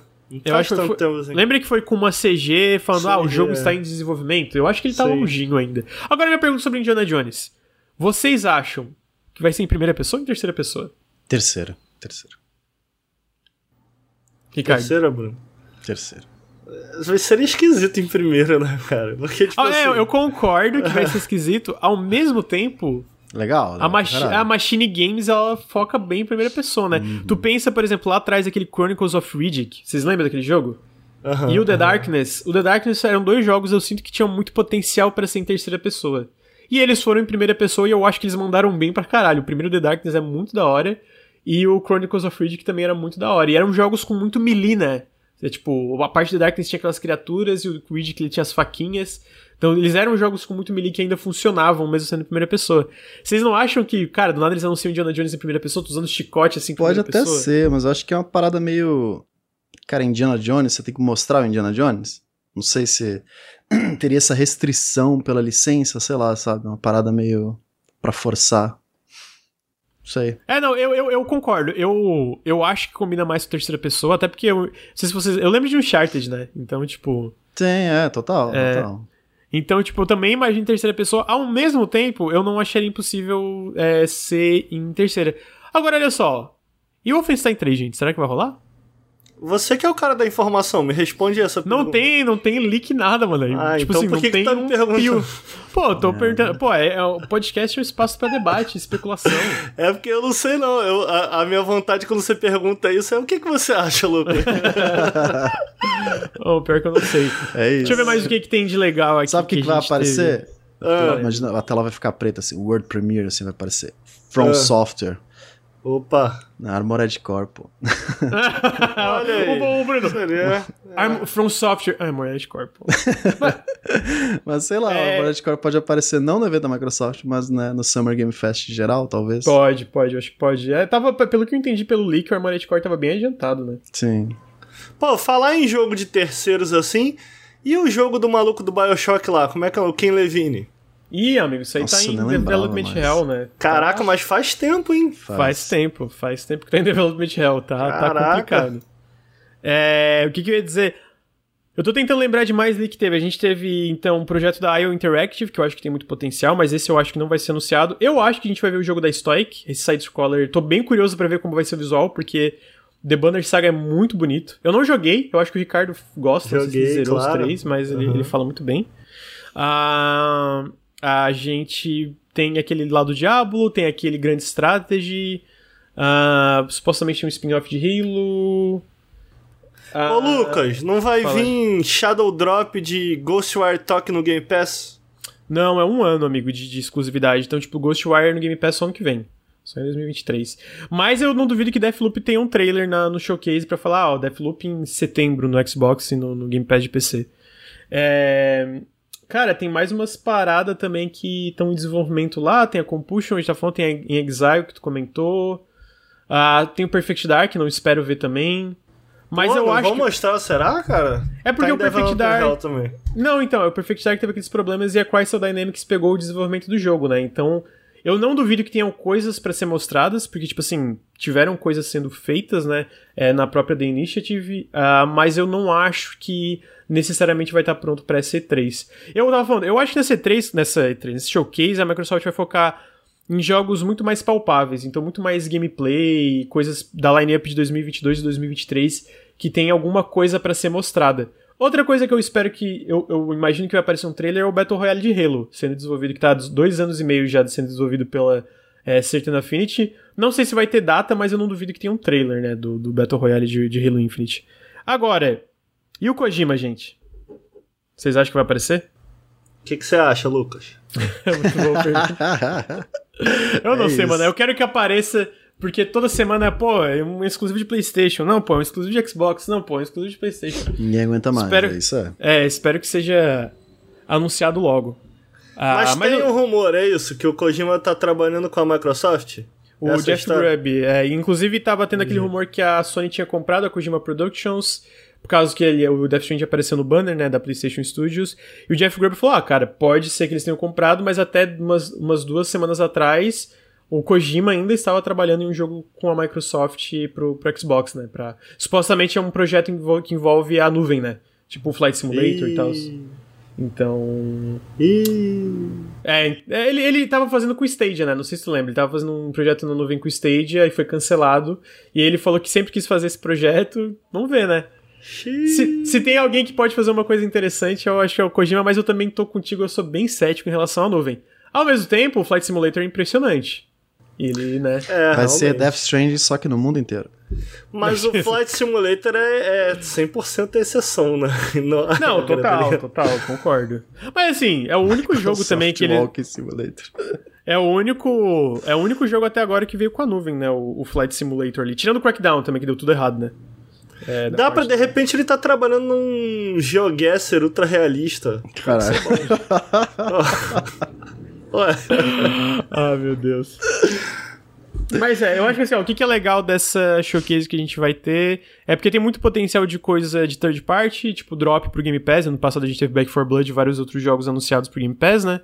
A gente também tem muita coisa independente que deve aparecer legal. O Microsoft sempre mostra muito jogo independente interessante no showcase. E todos esses jogos first party, tanto pelos estúdios internos como pelos estúdios externos.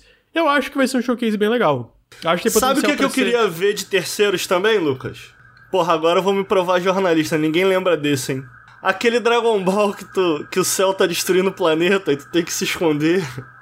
Caralho, tem Nossa essa porra aí, né, mano? É o Dead by Daylight do Dragon Ball. Caralho, mano. Caralho, tem gente que defende essa porra, Feio tá? Falando. Cacete, essa porra. A criatividade dos estúdios que trabalham em Dragon Ball, não sei que porra.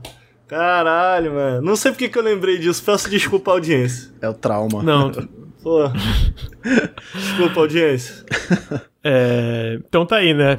É, o Dragon Ball do Dead by Daylight Dragon Ball. Pô, é ah. mesmo, falaram ali. O DLC do Cuphead, Lucas.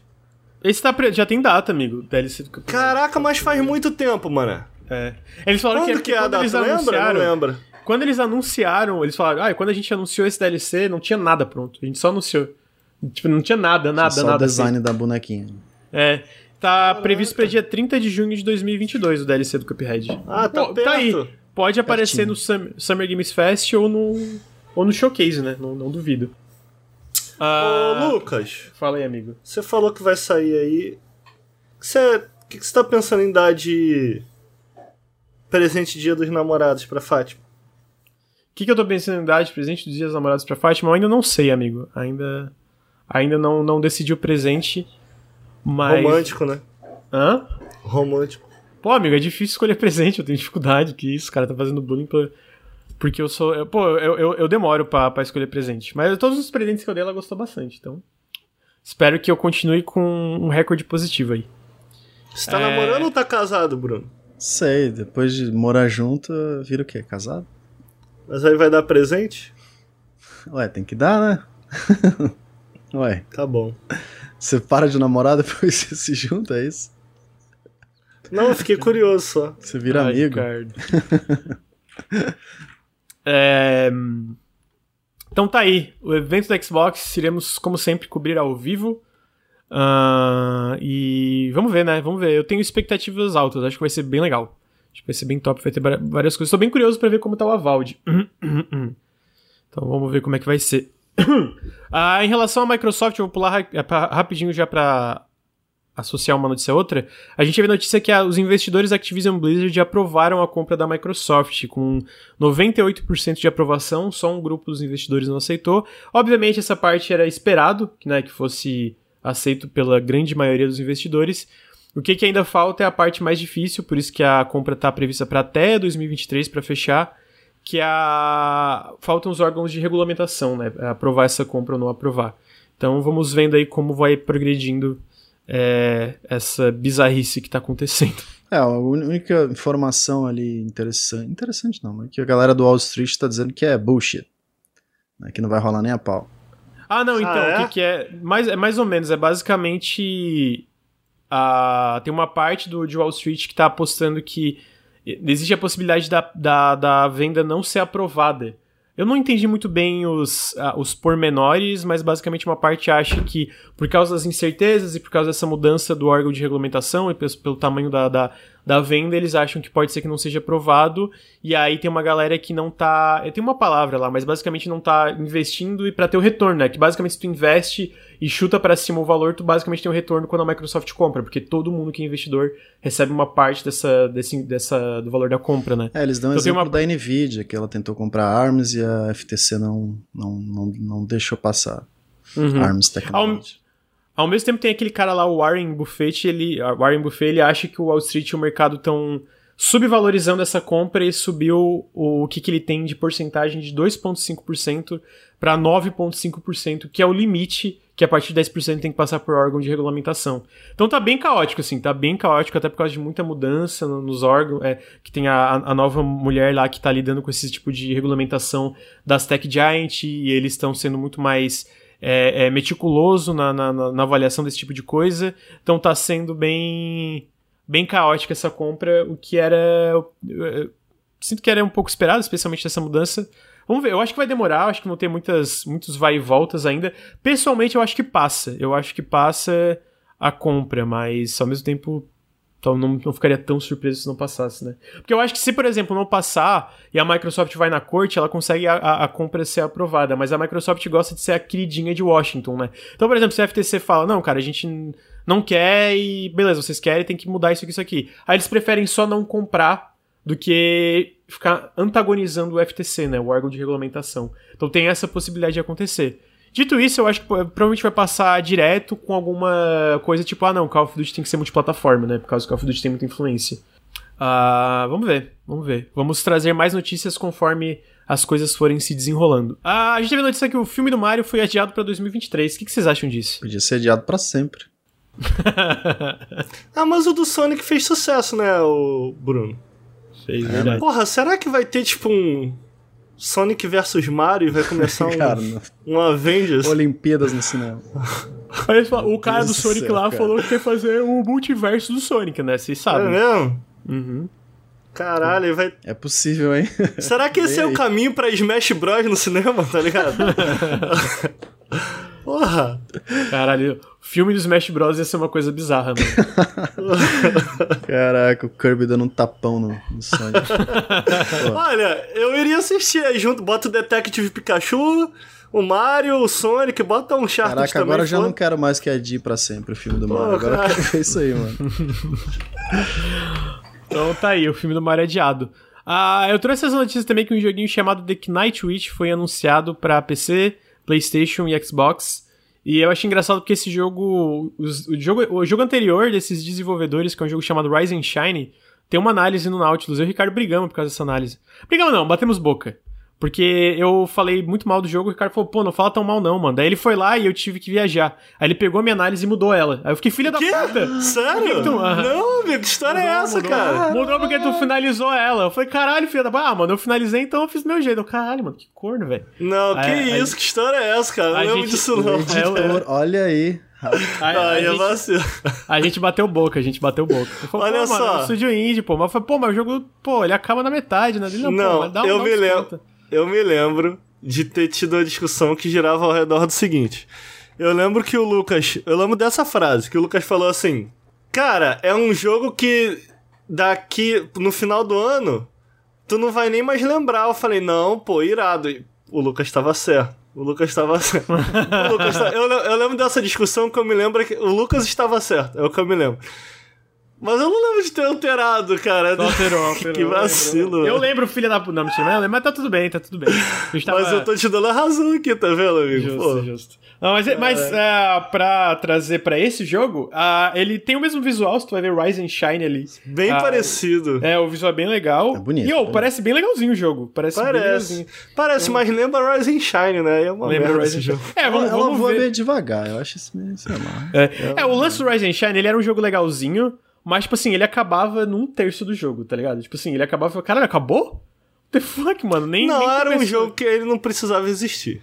É, eu acho que sim. Não, não precisa. Mas tinha elementos Isso. legais e vamos ver, com o investimento de uma publisher, né? A Team 17 tá publicando esse jogo, talvez ele seja mais memorável, que lembre dele até o final do ano. é, mas tá aí, The, the, the, Night, the Night Witch. Caraca. Cara, como é que fala Knight? Night? Night. O Night? Night, Night Witch. É. Agora, Pô, jogo de bruxinha que voa, eu fico pensando.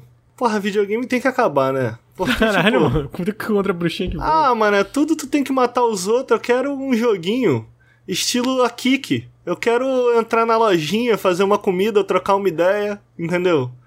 Porra, andar pela cidade. Ah, Você e o videogame. que o Miyazaki fizesse jogo, é isso? Ah, tô cansado de videogame, velho. Tudo tem Amigo, que dar tem tirinho, Sable, tudo tem que matar os outros. Sable, Sable. É verdade, Sable eu concordo com o Ricardo. Boa, Bruno. Porra. Tamo junto. Eu gosto de matar todo mundo, então pode, pode ah. continuar. Pode continuar. É... Então tá Assista. aí, The Night Witch. Opa, Bruno. O que tu ia falar? Eu falei nada. Foi, Ah, tá, que tinha falado. Ricardo tá Ricardo tá falando isso aqui, mas eu vou pegar ele na hipocrisia agora. Jedi Fallen Order 2, Ricardo, tá no hype? Opa, porra, Eu, eu, eu acho que é o jogo que eu mais tô no aguardo de todos. De todos. Supostamente é, é, tá pra ser anunciado esse mês, naquele May, May, May the 4th Will With You, aquele evento lá da, da palhaçada Sim. do Star Wars. Aham. Ah, só que saíram Caraca, algumas mó novas inf- legal. É, é legal, né? É. Pô, tô cansado de Star Wars, mano. Então. Mas, é, Caraca, mas eu, não, eu tô cansado de Star Wars, mas não tô cansado desse jogo. Eu tô bem, bem ansioso pro Fallen Order. É, e aí saíram algumas novas informações que parece que o jogo vai sair em 2023, na verdade. Eu acho que teve um adiamento, porque eu lembro que ele tava planejado pra 2022. Aí o Jeff Grubb que ele só falou que ele vai sair em 2023. O que que eu fiquei surpreso dessa notícia é que ele vai ser só pra Next Gen. Então só pra PS5, pro Series, né, e pra PC. Ah, eu fico surpreso porque a gente tá vendo muita coisa cross-gen ainda por causa da, da escassez de chips, né? Tanto que os consoles sempre estão com problemas pra serem encontrados e vender e tal. Então, eu acho que só, só pra próxima geração é interessante. Eu acho que, pô, eu quero ver mais jogos explorando o potencial de, tipo, sabe, exclusivamente pra próxima geração. Então, tô, tô curioso pra ver. Vocês estão curiosos pra ver Fallen Order 2? Tô curioso pra ver a continuação, né? Eu, eu gostei muito do primeiro, eu, eu acho que o final ele acaba muito bem. Então eu fiquei tipo, caraca, pra onde eles vão agora? Caraca, cadê o resto? E eu não tinha o resto. Agora eu tô esperando o resto. E vem aí, vem aí, eu tô muito animado. Tem muito potencial, né, amigo? Eu acho. Eu já acho não que... concordo com essa parte de Next Gen, não. Tem... Isso é frescura. O jogo mais bonito precisa ser mais bonito, não. Tá, tava bonito já. Tá bom já. Não, mas eu nem falo necessariamente do de, ai, mais bonito. É mais tipo mundos maiores. o Hulk, coisas o Hulk era peludo, nem era. O Hulk era mó feio. Nossa, era muito zoado os looks desse jogo. Olha só, eu vou convencer a minha audiência aqui de que isso é uma boa notícia. Porque o sabre de luz. Convence quem só tem PS4, que isso é teve, vai, teve, uma, teve uma frase que eu ouvi na internet que eu gosto muito dela. Presta atenção. O sabre de luz com. Imagina aqui comigo, chat. Tô convidando vocês, ó, ouvinte. Imagina comigo aqui o sabre de luz refletindo com ray tracing em todas as partes do cenário. Uau. Imagina a entropia da imersão que isso não vai proporcionar. Vai tomar. no- Ah, vai se fuder, cara. Olha, a parede brilha azul, uau. É, mas assim, eu tô curioso o que, que vai ser, como eles vão expandir a fórmula, como vai ser os mundos visualmente do jogo, o ray tracing do, do Sabre de Luz. É, vamos ver, vamos ver. Tô, tô bem curioso. Tô, pô, tô- eu espero que eles anunciem com gameplay. Pô, por favor, tô cansado Tomara, de anunciado no CG, mano. é. Pô, chega, mano. Na moral, chega. Caralho, ninguém aguenta mais, não. Ah, mas vamos ver então. Fallen Order 2. Mas de Ah, verdade, o primeiro é muito, muito bom. É muito maneiro. É muito bom. É porque a galera mete o pau, Bruno, porque tem uns bugzinhos. É bugadinho mesmo, mas pô, o jogo é tão bom, É cara. verdade, às vezes É. ele dá um. É muito gostoso de jogar o o Fallen. Eu acho que ele tem uma progressão muito gostosa, a exploração é muito legal. Pô, eu falei é, na época, a gente falou no Periscópio, eu acho que. Pô, eu não sou super fã de Star Wars, mas o que, que eu acho. As melhores partes de Star Wars é geralmente senso de aventura, né? De estar indo em planetas diferentes e conhecendo Uhum. coisas novas. E eu acho que o Fallen Order pega isso muito bem, sabe? Pega isso muito bem e tal, da trilha sonora também. Então, tô bem ansioso pro 2, cara. Eu acho que, pô, ele só tem a melhorar, né? Tipo, tem, tinha várias coisinhas ali no, no 1 que dava pra melhorar no 2, então acho que tem bastante potencial. Por fim, ah, por fim não, tem mais duas, na verdade. Ah, a próxima notícia é mais uma consolidação corporativa. Imran Khan, que é um jornalista da Fanbyte, que depois foi corroborado por outros jornalistas, estava ouvindo que estava tendo muitas conversas para Warner é, vender os estúdios de jogos dela. Ela está interessada em vender os estúdios de jogo. Para quem não lembra, a Warner hoje é é parte da Discovery, né? Teve aquela fusão e a Discovery tá muito focada na parte de streaming, né? Streaming no caso de séries e tal, da, da- enfim, dessa parte. Se não me engano, é HBO. Discovery do Discovery Channel? Cara, eu acho que não, é Não? que Discovery é outro nome. Mas tem o Discovery Channel no meio também. Tem o Ah, Discovery tá. Channel no meio também. Ah, então, a parte de jogos da Warner, pra quem não lembra, é a Rocksteady, que é o Batman Arkham e o Esquadrão Suicida. A Warner Montreal, que tá fazendo Gotham Knights. A Traveler Tale Games, que fez, lançou recentemente o Lego Star Wars The Skywalker Saga. É A Avalanche, que tá fazendo Hogwarts Legacy. A NetherRealm Studios, que faz Mortal Kombat Injustice. A Monolith, de Shadow of Mordor e Shadow of War, que tá fazendo Mulher Maravilha. E tem mais alguns estúdios da, de Warner Montreal, Warner East, Warner aquilo que são mais de suportes, né? Estúdios de suporte. 300 milhões. Ah, então, é, supostamente, cara, o que que acontece é que a Discovery, até pelo flop daquela CNN Plus, não sei se você lembra, eles fizeram um CNN Plus lá, que eles tentaram fazer, emplacar que deu tudo Nossa, errado. não lembro disso. É, e aí eles estão querendo cortar despesas no valor de 3 a 4 bilhões de dólares. Eles querem fazer esse corte de despesas. E lá atrás, a Warner, essa parte da Warner que tiveram conversas, parece que toda, toda essa divisão de jogos estava avaliada em 4 bilhões. Então, supostamente, eles voltaram a, a, a, a negociar essa venda por causa desse corte de despesas que eles estão querendo fazer pelo foco na parte de streaming. Uh, tem reportagens que eles, na verdade, não vão necessariamente vender tudo a, a, tipo. Que nem a gente vê Activision Blizzard ou a Bethesda, que tá sendo tudo comprado junto, né? Eles estão. Supostamente, eles. Existe a possibilidade de eles fazerem o que a THQ Nordic fez lá atrás, que é vender esses estúdios individualmente ou só os estúdios sem a divisão de distribuição que existe na Warner, né? O que re, re, re, resultaria em redundância, em demissões, né? Ao mesmo tempo, eu também a gente tem as informações aqui que algumas das interessadas são a EA, a Take-Two, a Microsoft, a Sony, a Tencent, a NetEase e a PUBG Corp, é, que são interessadas nesses estúdios. Eu. Eu não sei, é, a gente já teve essa conversa. Eu consigo ver isso acontecendo de fato agora pela suposta.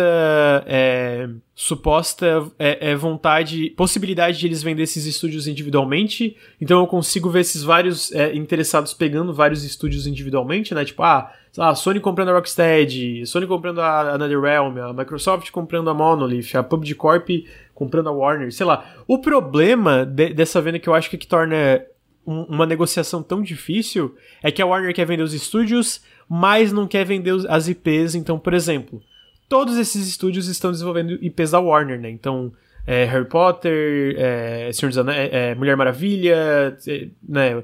Gotham Knights, é, Esquadrão Suicida, Lego. E Mortal, o próprio Mortal Kombat eles não iam querer vender junto, eles iam querer ficar com a IP, né? Então, todo o problema dessa negociação, pelo que eu entendi, que não, não tá indo, não tá, né, tá tendo muitas conversas, mas não foi pra frente ainda, é porque, beleza, eles iam comprar os estúdios, mas as IPs, esses estúdios, que for, a, a, essas publishers iam ter que licenciar as IPs da Warner.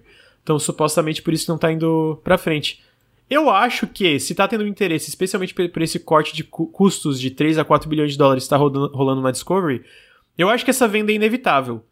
O que, que eu acho é que talvez esses estúdios, em vez de trabalhar em peso da DC e da, da Warner, eles façam jogos originais. No caso da Monolith, eu tenho mais, muito mais interesse em jogos originais do que a Mulher Maravilha, eu confesso, né? Pô, mas quem não quiser a Rocksteady é louco, né? É, então, de novo, eu acho que todo mundo tem interesse na Rocksteady pelo, pelo, pelo recorde ali, né, de, de peso. Ao mesmo tempo, cara, a Rocksteady não lança um jogo faz o quê? 10? Não, perdão, 7? 6 anos? É, eu, eu, pessoalmente, tá sendo um pouco difícil para mim. E eu fico na torcida pra, pro, pra PUBG Corporation comprar a Rocksteady pra todo mundo ficar triste logo, foda-se. Isso seria um negócio interessante, né? Mas, amigo, oh, pera, pera. A PUBG Corporation é. É, fundou a Striking Distance Studios e eles estão fazendo um jogo single player de terror que é um sucessor espiritual de Dead Space pelo Glon, Shelf, Glon Shelfield, que é o diretor de Dead Space. Então será que eles não deixariam Entendi. o pessoal fazer é jogo legal? Listo protocolo. Ah, acho que Cara, ninguém ia ficar. Ia ser um bagulho. Ia ser curioso, né?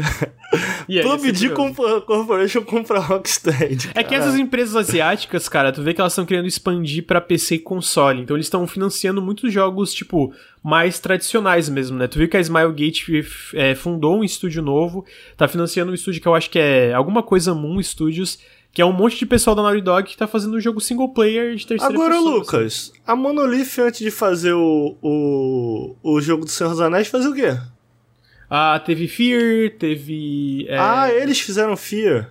Eles ah. que fizeram Fear, tinha o no, no One Lives Forever, tinha Condened. Vocês lembram daquele jogo Condened? Nossa, Eu achava muito alto. pica esse jogo. É legal, é legal. Porra, é legal uhum. pra caralho. Então, tipo assim, eu ficaria um pouco feliz se eles saíssem da, da, da, da máquina ali da Warner de, de, trabalhar nessas IPs licenciadas, sabe? Uhum. Agora, a Rocksteady pode continuar fazendo joguinho de Batman. Pô, tá top. O, o Esquadrão Suicida parece pica, mano. Eu parece nunca achei. Maneiro, eu nunca achei maneiro. que eu diria isso de um jogo do Esquadrão Suicida, mas Sim. parece legal pra caralho. Tá então. parecendo então. legal. Mas, pô, curioso isso daí, né? Mas. É isso que você falou eu não, eu não tinha entendido. Tipo, de vir sem as IPs desvaloriza, né? Tipo, parece um bagulho meio, pô, qual o ponto, né? Tipo, tirando a Rocksteady, eu acho, que a Rocksteady, pô, foi bem celebrada, vai. O que eles fizeram com Batman é digno de reconhecimento. Não, eu concordo. O lance do Batman, cara, é porque é isso, né? Tipo, eu tô olhando aqui no Steam, deixa eu ver a data. O Arkham Knight, cara, ele saiu em 2015, mano. Sete é, anos. Vai é. dar oito anos sem o jogo. Sim. Então, tipo assim, beleza, a Rocksteady é, é, é celebrada, mas Quando tu fica oito anos sem lançar um jogo no mercado, eu acho que tu perde um pouco da valorização ali da, da galera. É tipo, ah, beleza.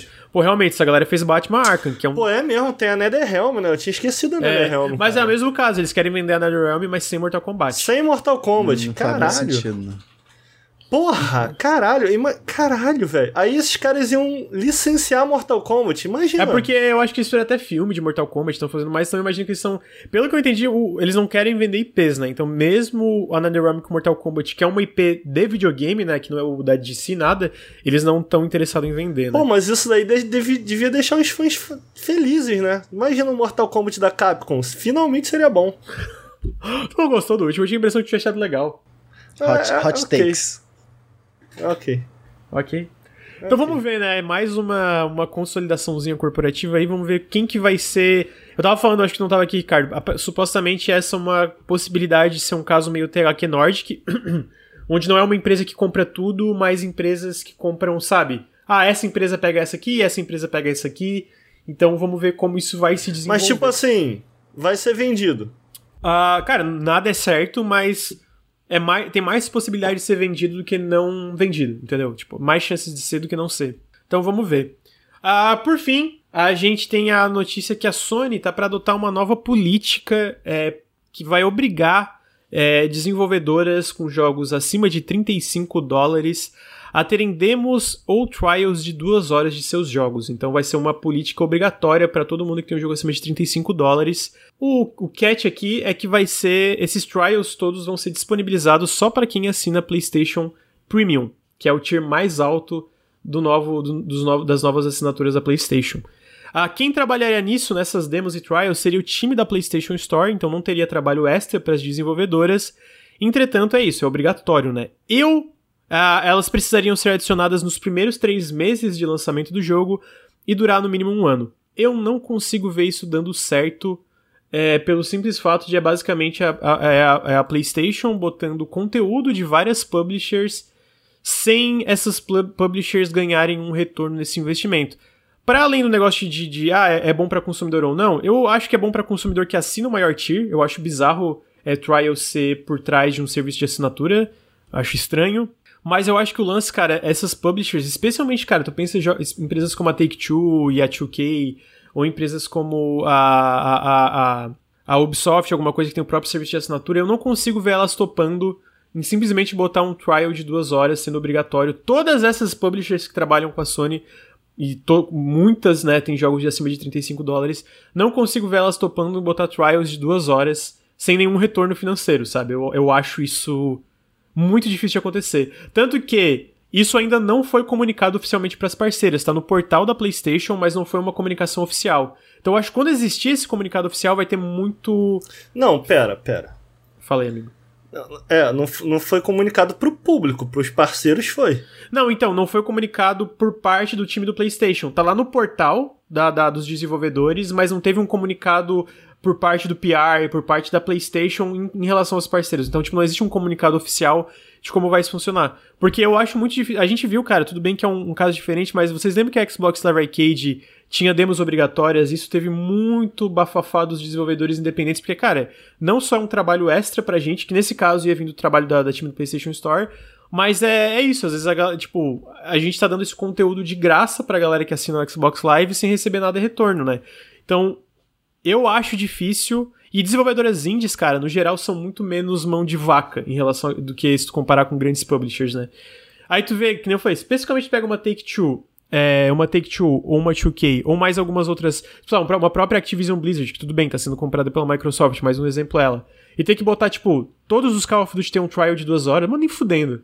Nem fudendo que eles vão topar, tá ligado? Sem receber nada em retorno. Então eu tô curioso pra ver como... Fala aí. Hoje, no PC, tu consegue fazer isso de certa maneira. Com Beleza, tu refund. tem um investimento inicial, mas tu pode jogar duas horas. Não, tudo bem, mas aí é, é- é uma coisa diferente, tipo, tu compra e a publisher recebe o dinheiro, e aí caso tu não goste em duas horas tu retorna, mas tipo, entendeu? Não é simplesmente, beleza, e- existe uma, uma diferença, até uma diferença pro consumidor que Tá, não, tem, mas, não é por trás mas um algo similar existe. Não, não é como se a Sony. Olha só. Pera aí, eu não quero ser colocado onde eu. onde eu- eu, eu não quero estar no papel aqui de defesa, eu acho, eu acho uma merda, mas eu acho uma merda especialmente porque. Cara, seria um serviço legal se fosse algo a lá o que acontece no Steam, que tem suas questões, né? É, no, no, caso do PlayStation, não é para todo mundo, né? É só para jogos acima de 35 dólares. Sim, exatamente. É, na Steam você pode fazer isso para entre aspas, pode fazer isso entre aspas para qualquer jogo. No sentido de você pode comprar, jogar duas horas e depois devolver. Eu já contei aqui, tem algumas histórias interessantes sobre isso, como alguns desenvolvedores independentes acabaram é, trabalhando mais em cima dessa primeira hora, dessas primeiras duas horas, modificando a lógica do jogo para essas primeiras horas ou para chegar no, no, no, ponto mais rápido para evitarem o refund, né? O que é um negócio meio triste, eu acho, tá ligado? De tipo. Uhum. É, é, de uma regra forçar desenvolvedores a é, é, é, alternar ou ter que pensar numa lógica que gira ao redor dessa regra que não o que ele quer fazer com o jogo e tal, beleza. Mas, cara, não é como se. O que eu tô querendo dizer aqui é, tipo, não é como se nada parecido existisse. Tipo assim, eu, porra, que grande absurdo. É porque o que ficou. O que ficou mal entendido para mim aqui é não, a, até onde eu entendi, não é não é um pedaço do jogo que eles vão ter que transformar em demo. Não, são as primeiras duas horas do jogo. Eu tô falando merda. Ah, então, isso é, é, é, um pouco a decisão do desenvolvedor, ele pode trabalhar em outra coisa, porque a gente sabe que, por exemplo, se pega as duas primeiras horas de Yakuza, nem começou o jogo, né? É só cutscene, né? é, então, tipo, é, é, e nesse sentido, obviamente, tem jogos que as duas primeiras horas não são necessariamente a melhor apresentação deles, né? Obviamente, é, essa parte do trabalho de liberar ia ser muito do time da PlayStation, mas se tu quisesse fazer um trial personalizado, pode ser da tua escolha.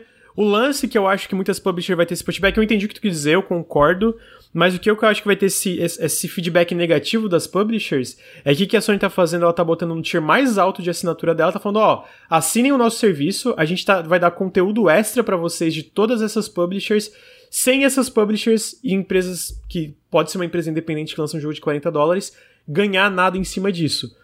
Tipo assim, e, e isso eu tô, eu tô indo pra, pra fora de qualquer benefício ou malefício. É porque o que eu acho uma bosta nessa história é essa opção estar presa a esse tier mais alto. Aham, uhum, eu concordo. Sim. Eu não acho uma bosta a ideia em si. Não, eu não acho, exatamente, eu não acho uma bosta a ideia em si. Eu acho que nos dois casos ia ter muito bafafá com as publishers e desenvolvedoras, eu acho que ia ter que ser uma coisa é, conversada, mas eu acho que especialmente tu prendendo por trás de uma assinatura mais alta é, cara, a gente tá te dando conteúdo de todas essas publishers do mercado e nenhuma delas vai ser beneficiada com isso.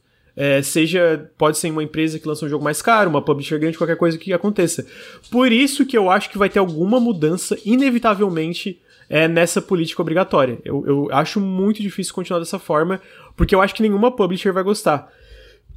e eu tava vendo até um, umas análises de um pessoal da NPD e de, de outros, esse pessoal que acompanha vendas, e, a, e a, tipo, eles falaram a mesma coisa. Tem um que acompanha muito que é o Matt do NPD, ele fala, cara, é, basicamente, eles estão locando esse, esse, esse serviço para o maior tier de assinatura para dar conteúdo gratuito para todos esses assinantes, mas esse conteúdo gratuito não ia vir da Sony e eles não. E de onde ia vir esse conteúdo gratuito, ninguém ia ser beneficiado diretamente. Então, por isso que eu digo que eu acho que é muito difícil continuar. Para além de qualquer benefício ou malefício para o consumidor, pessoalmente eu acho uma bosta ser locado no tier mais alto disso aí, eu acho meio zoado. Eu acho que em vez de vocês podiam trabalhar num refund, é, um refund automático, como existe no PC e no Xbox, eu acho que é melhor. Ah, mas é, de qualquer forma, é, para além disso, para além do que a gente acha bom ou ruim, eu acho difícil dar certo por causa dessa negocia... por causa dessa relação com todas essas publishers. Especialmente várias publishers que são muito mais mão de vaca com demo, demonstração, qualquer teste com os jogos, né? Então eu acho uma coisa bizarra. Eu acho uma coisa bizarra, tipo, não sei se vai para frente da forma que tá agora, por causa de tudo isso que eu falei, né? É, se eles não derem uma porcentagem para as publishers, eu acho que tá, concordo contigo. É algum valor, né? Tipo, algum tipo frente, de coisa. Né?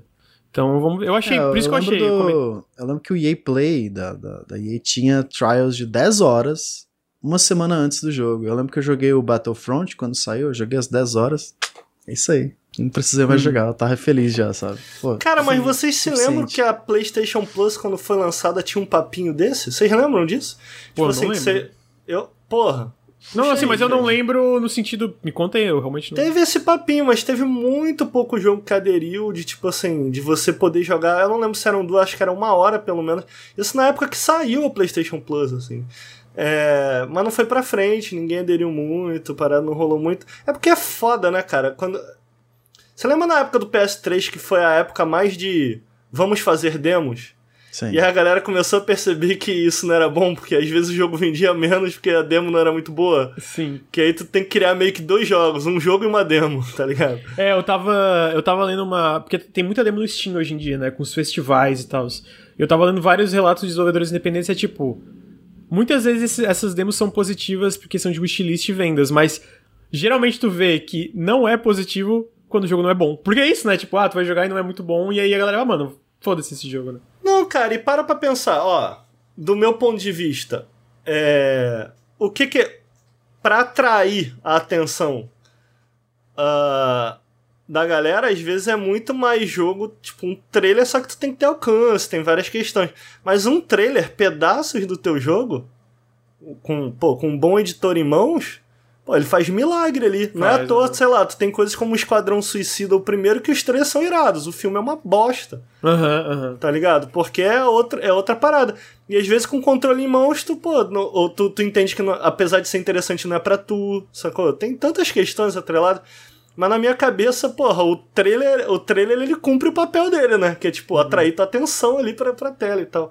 Então Sim. muitas vezes a demo cumpre o papel oposto, né? Cumpre. É, é foda, é, é o lance de. é, no fim é difícil vender videogame, né? Eu imagino, tipo, pra algo como Loop Hero, o sucesso dele eu acho que foi diretamente atrelado à demo, né? Que a galera jogou, gostou e ainda carregava o save, né? Então, tipo, foi usado de uma forma muito inteligente. É um jogo Mas tem- difícil de explicar por trailer também. E é um, exatamente, é um jogo bem difícil de explicar pro tra por trailer. Tipo, eu acho que os trailers de Loop Hero são bons, mas de fato é difícil, tá ligado? Tipo, tem a análise que eu fiz lá do, do Henrique que eu editei, pô, sei lá, quase 10 minutos de vídeo. Tinha gente que terminar o vídeo, pô, não entendi o jogo. Eu falo, cara, não entendi.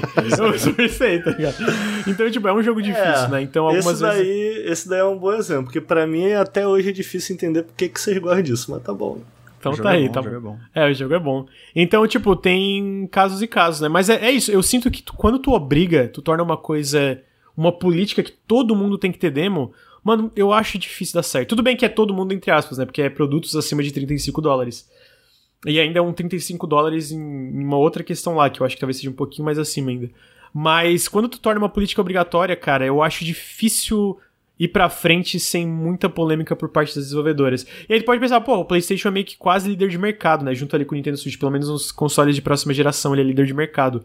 Mesmo assim, mesmo assim, eu não sei se isso vai pra frente da forma que tá hoje. Eu acho que quando existiu o comunicado oficial, todas as publishers falaram, tá, que porra é essa? Vocês não vão dar nada pra gente em troca?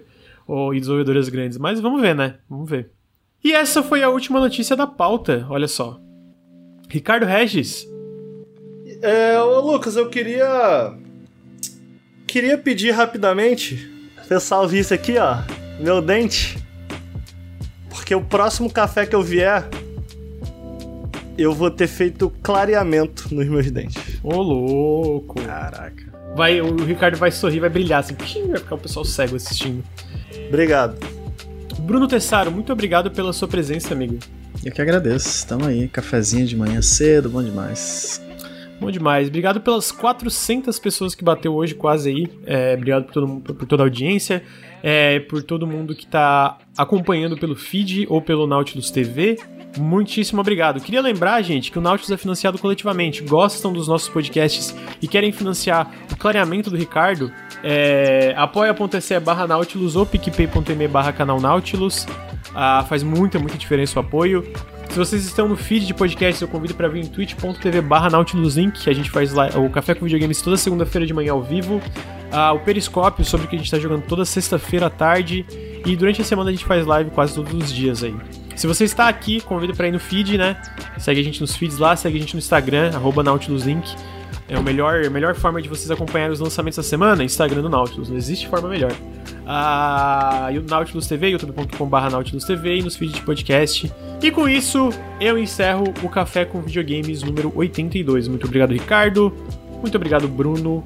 Obrigado, chat. Obrigado, ouvintes. E até semana que vem. Tchau!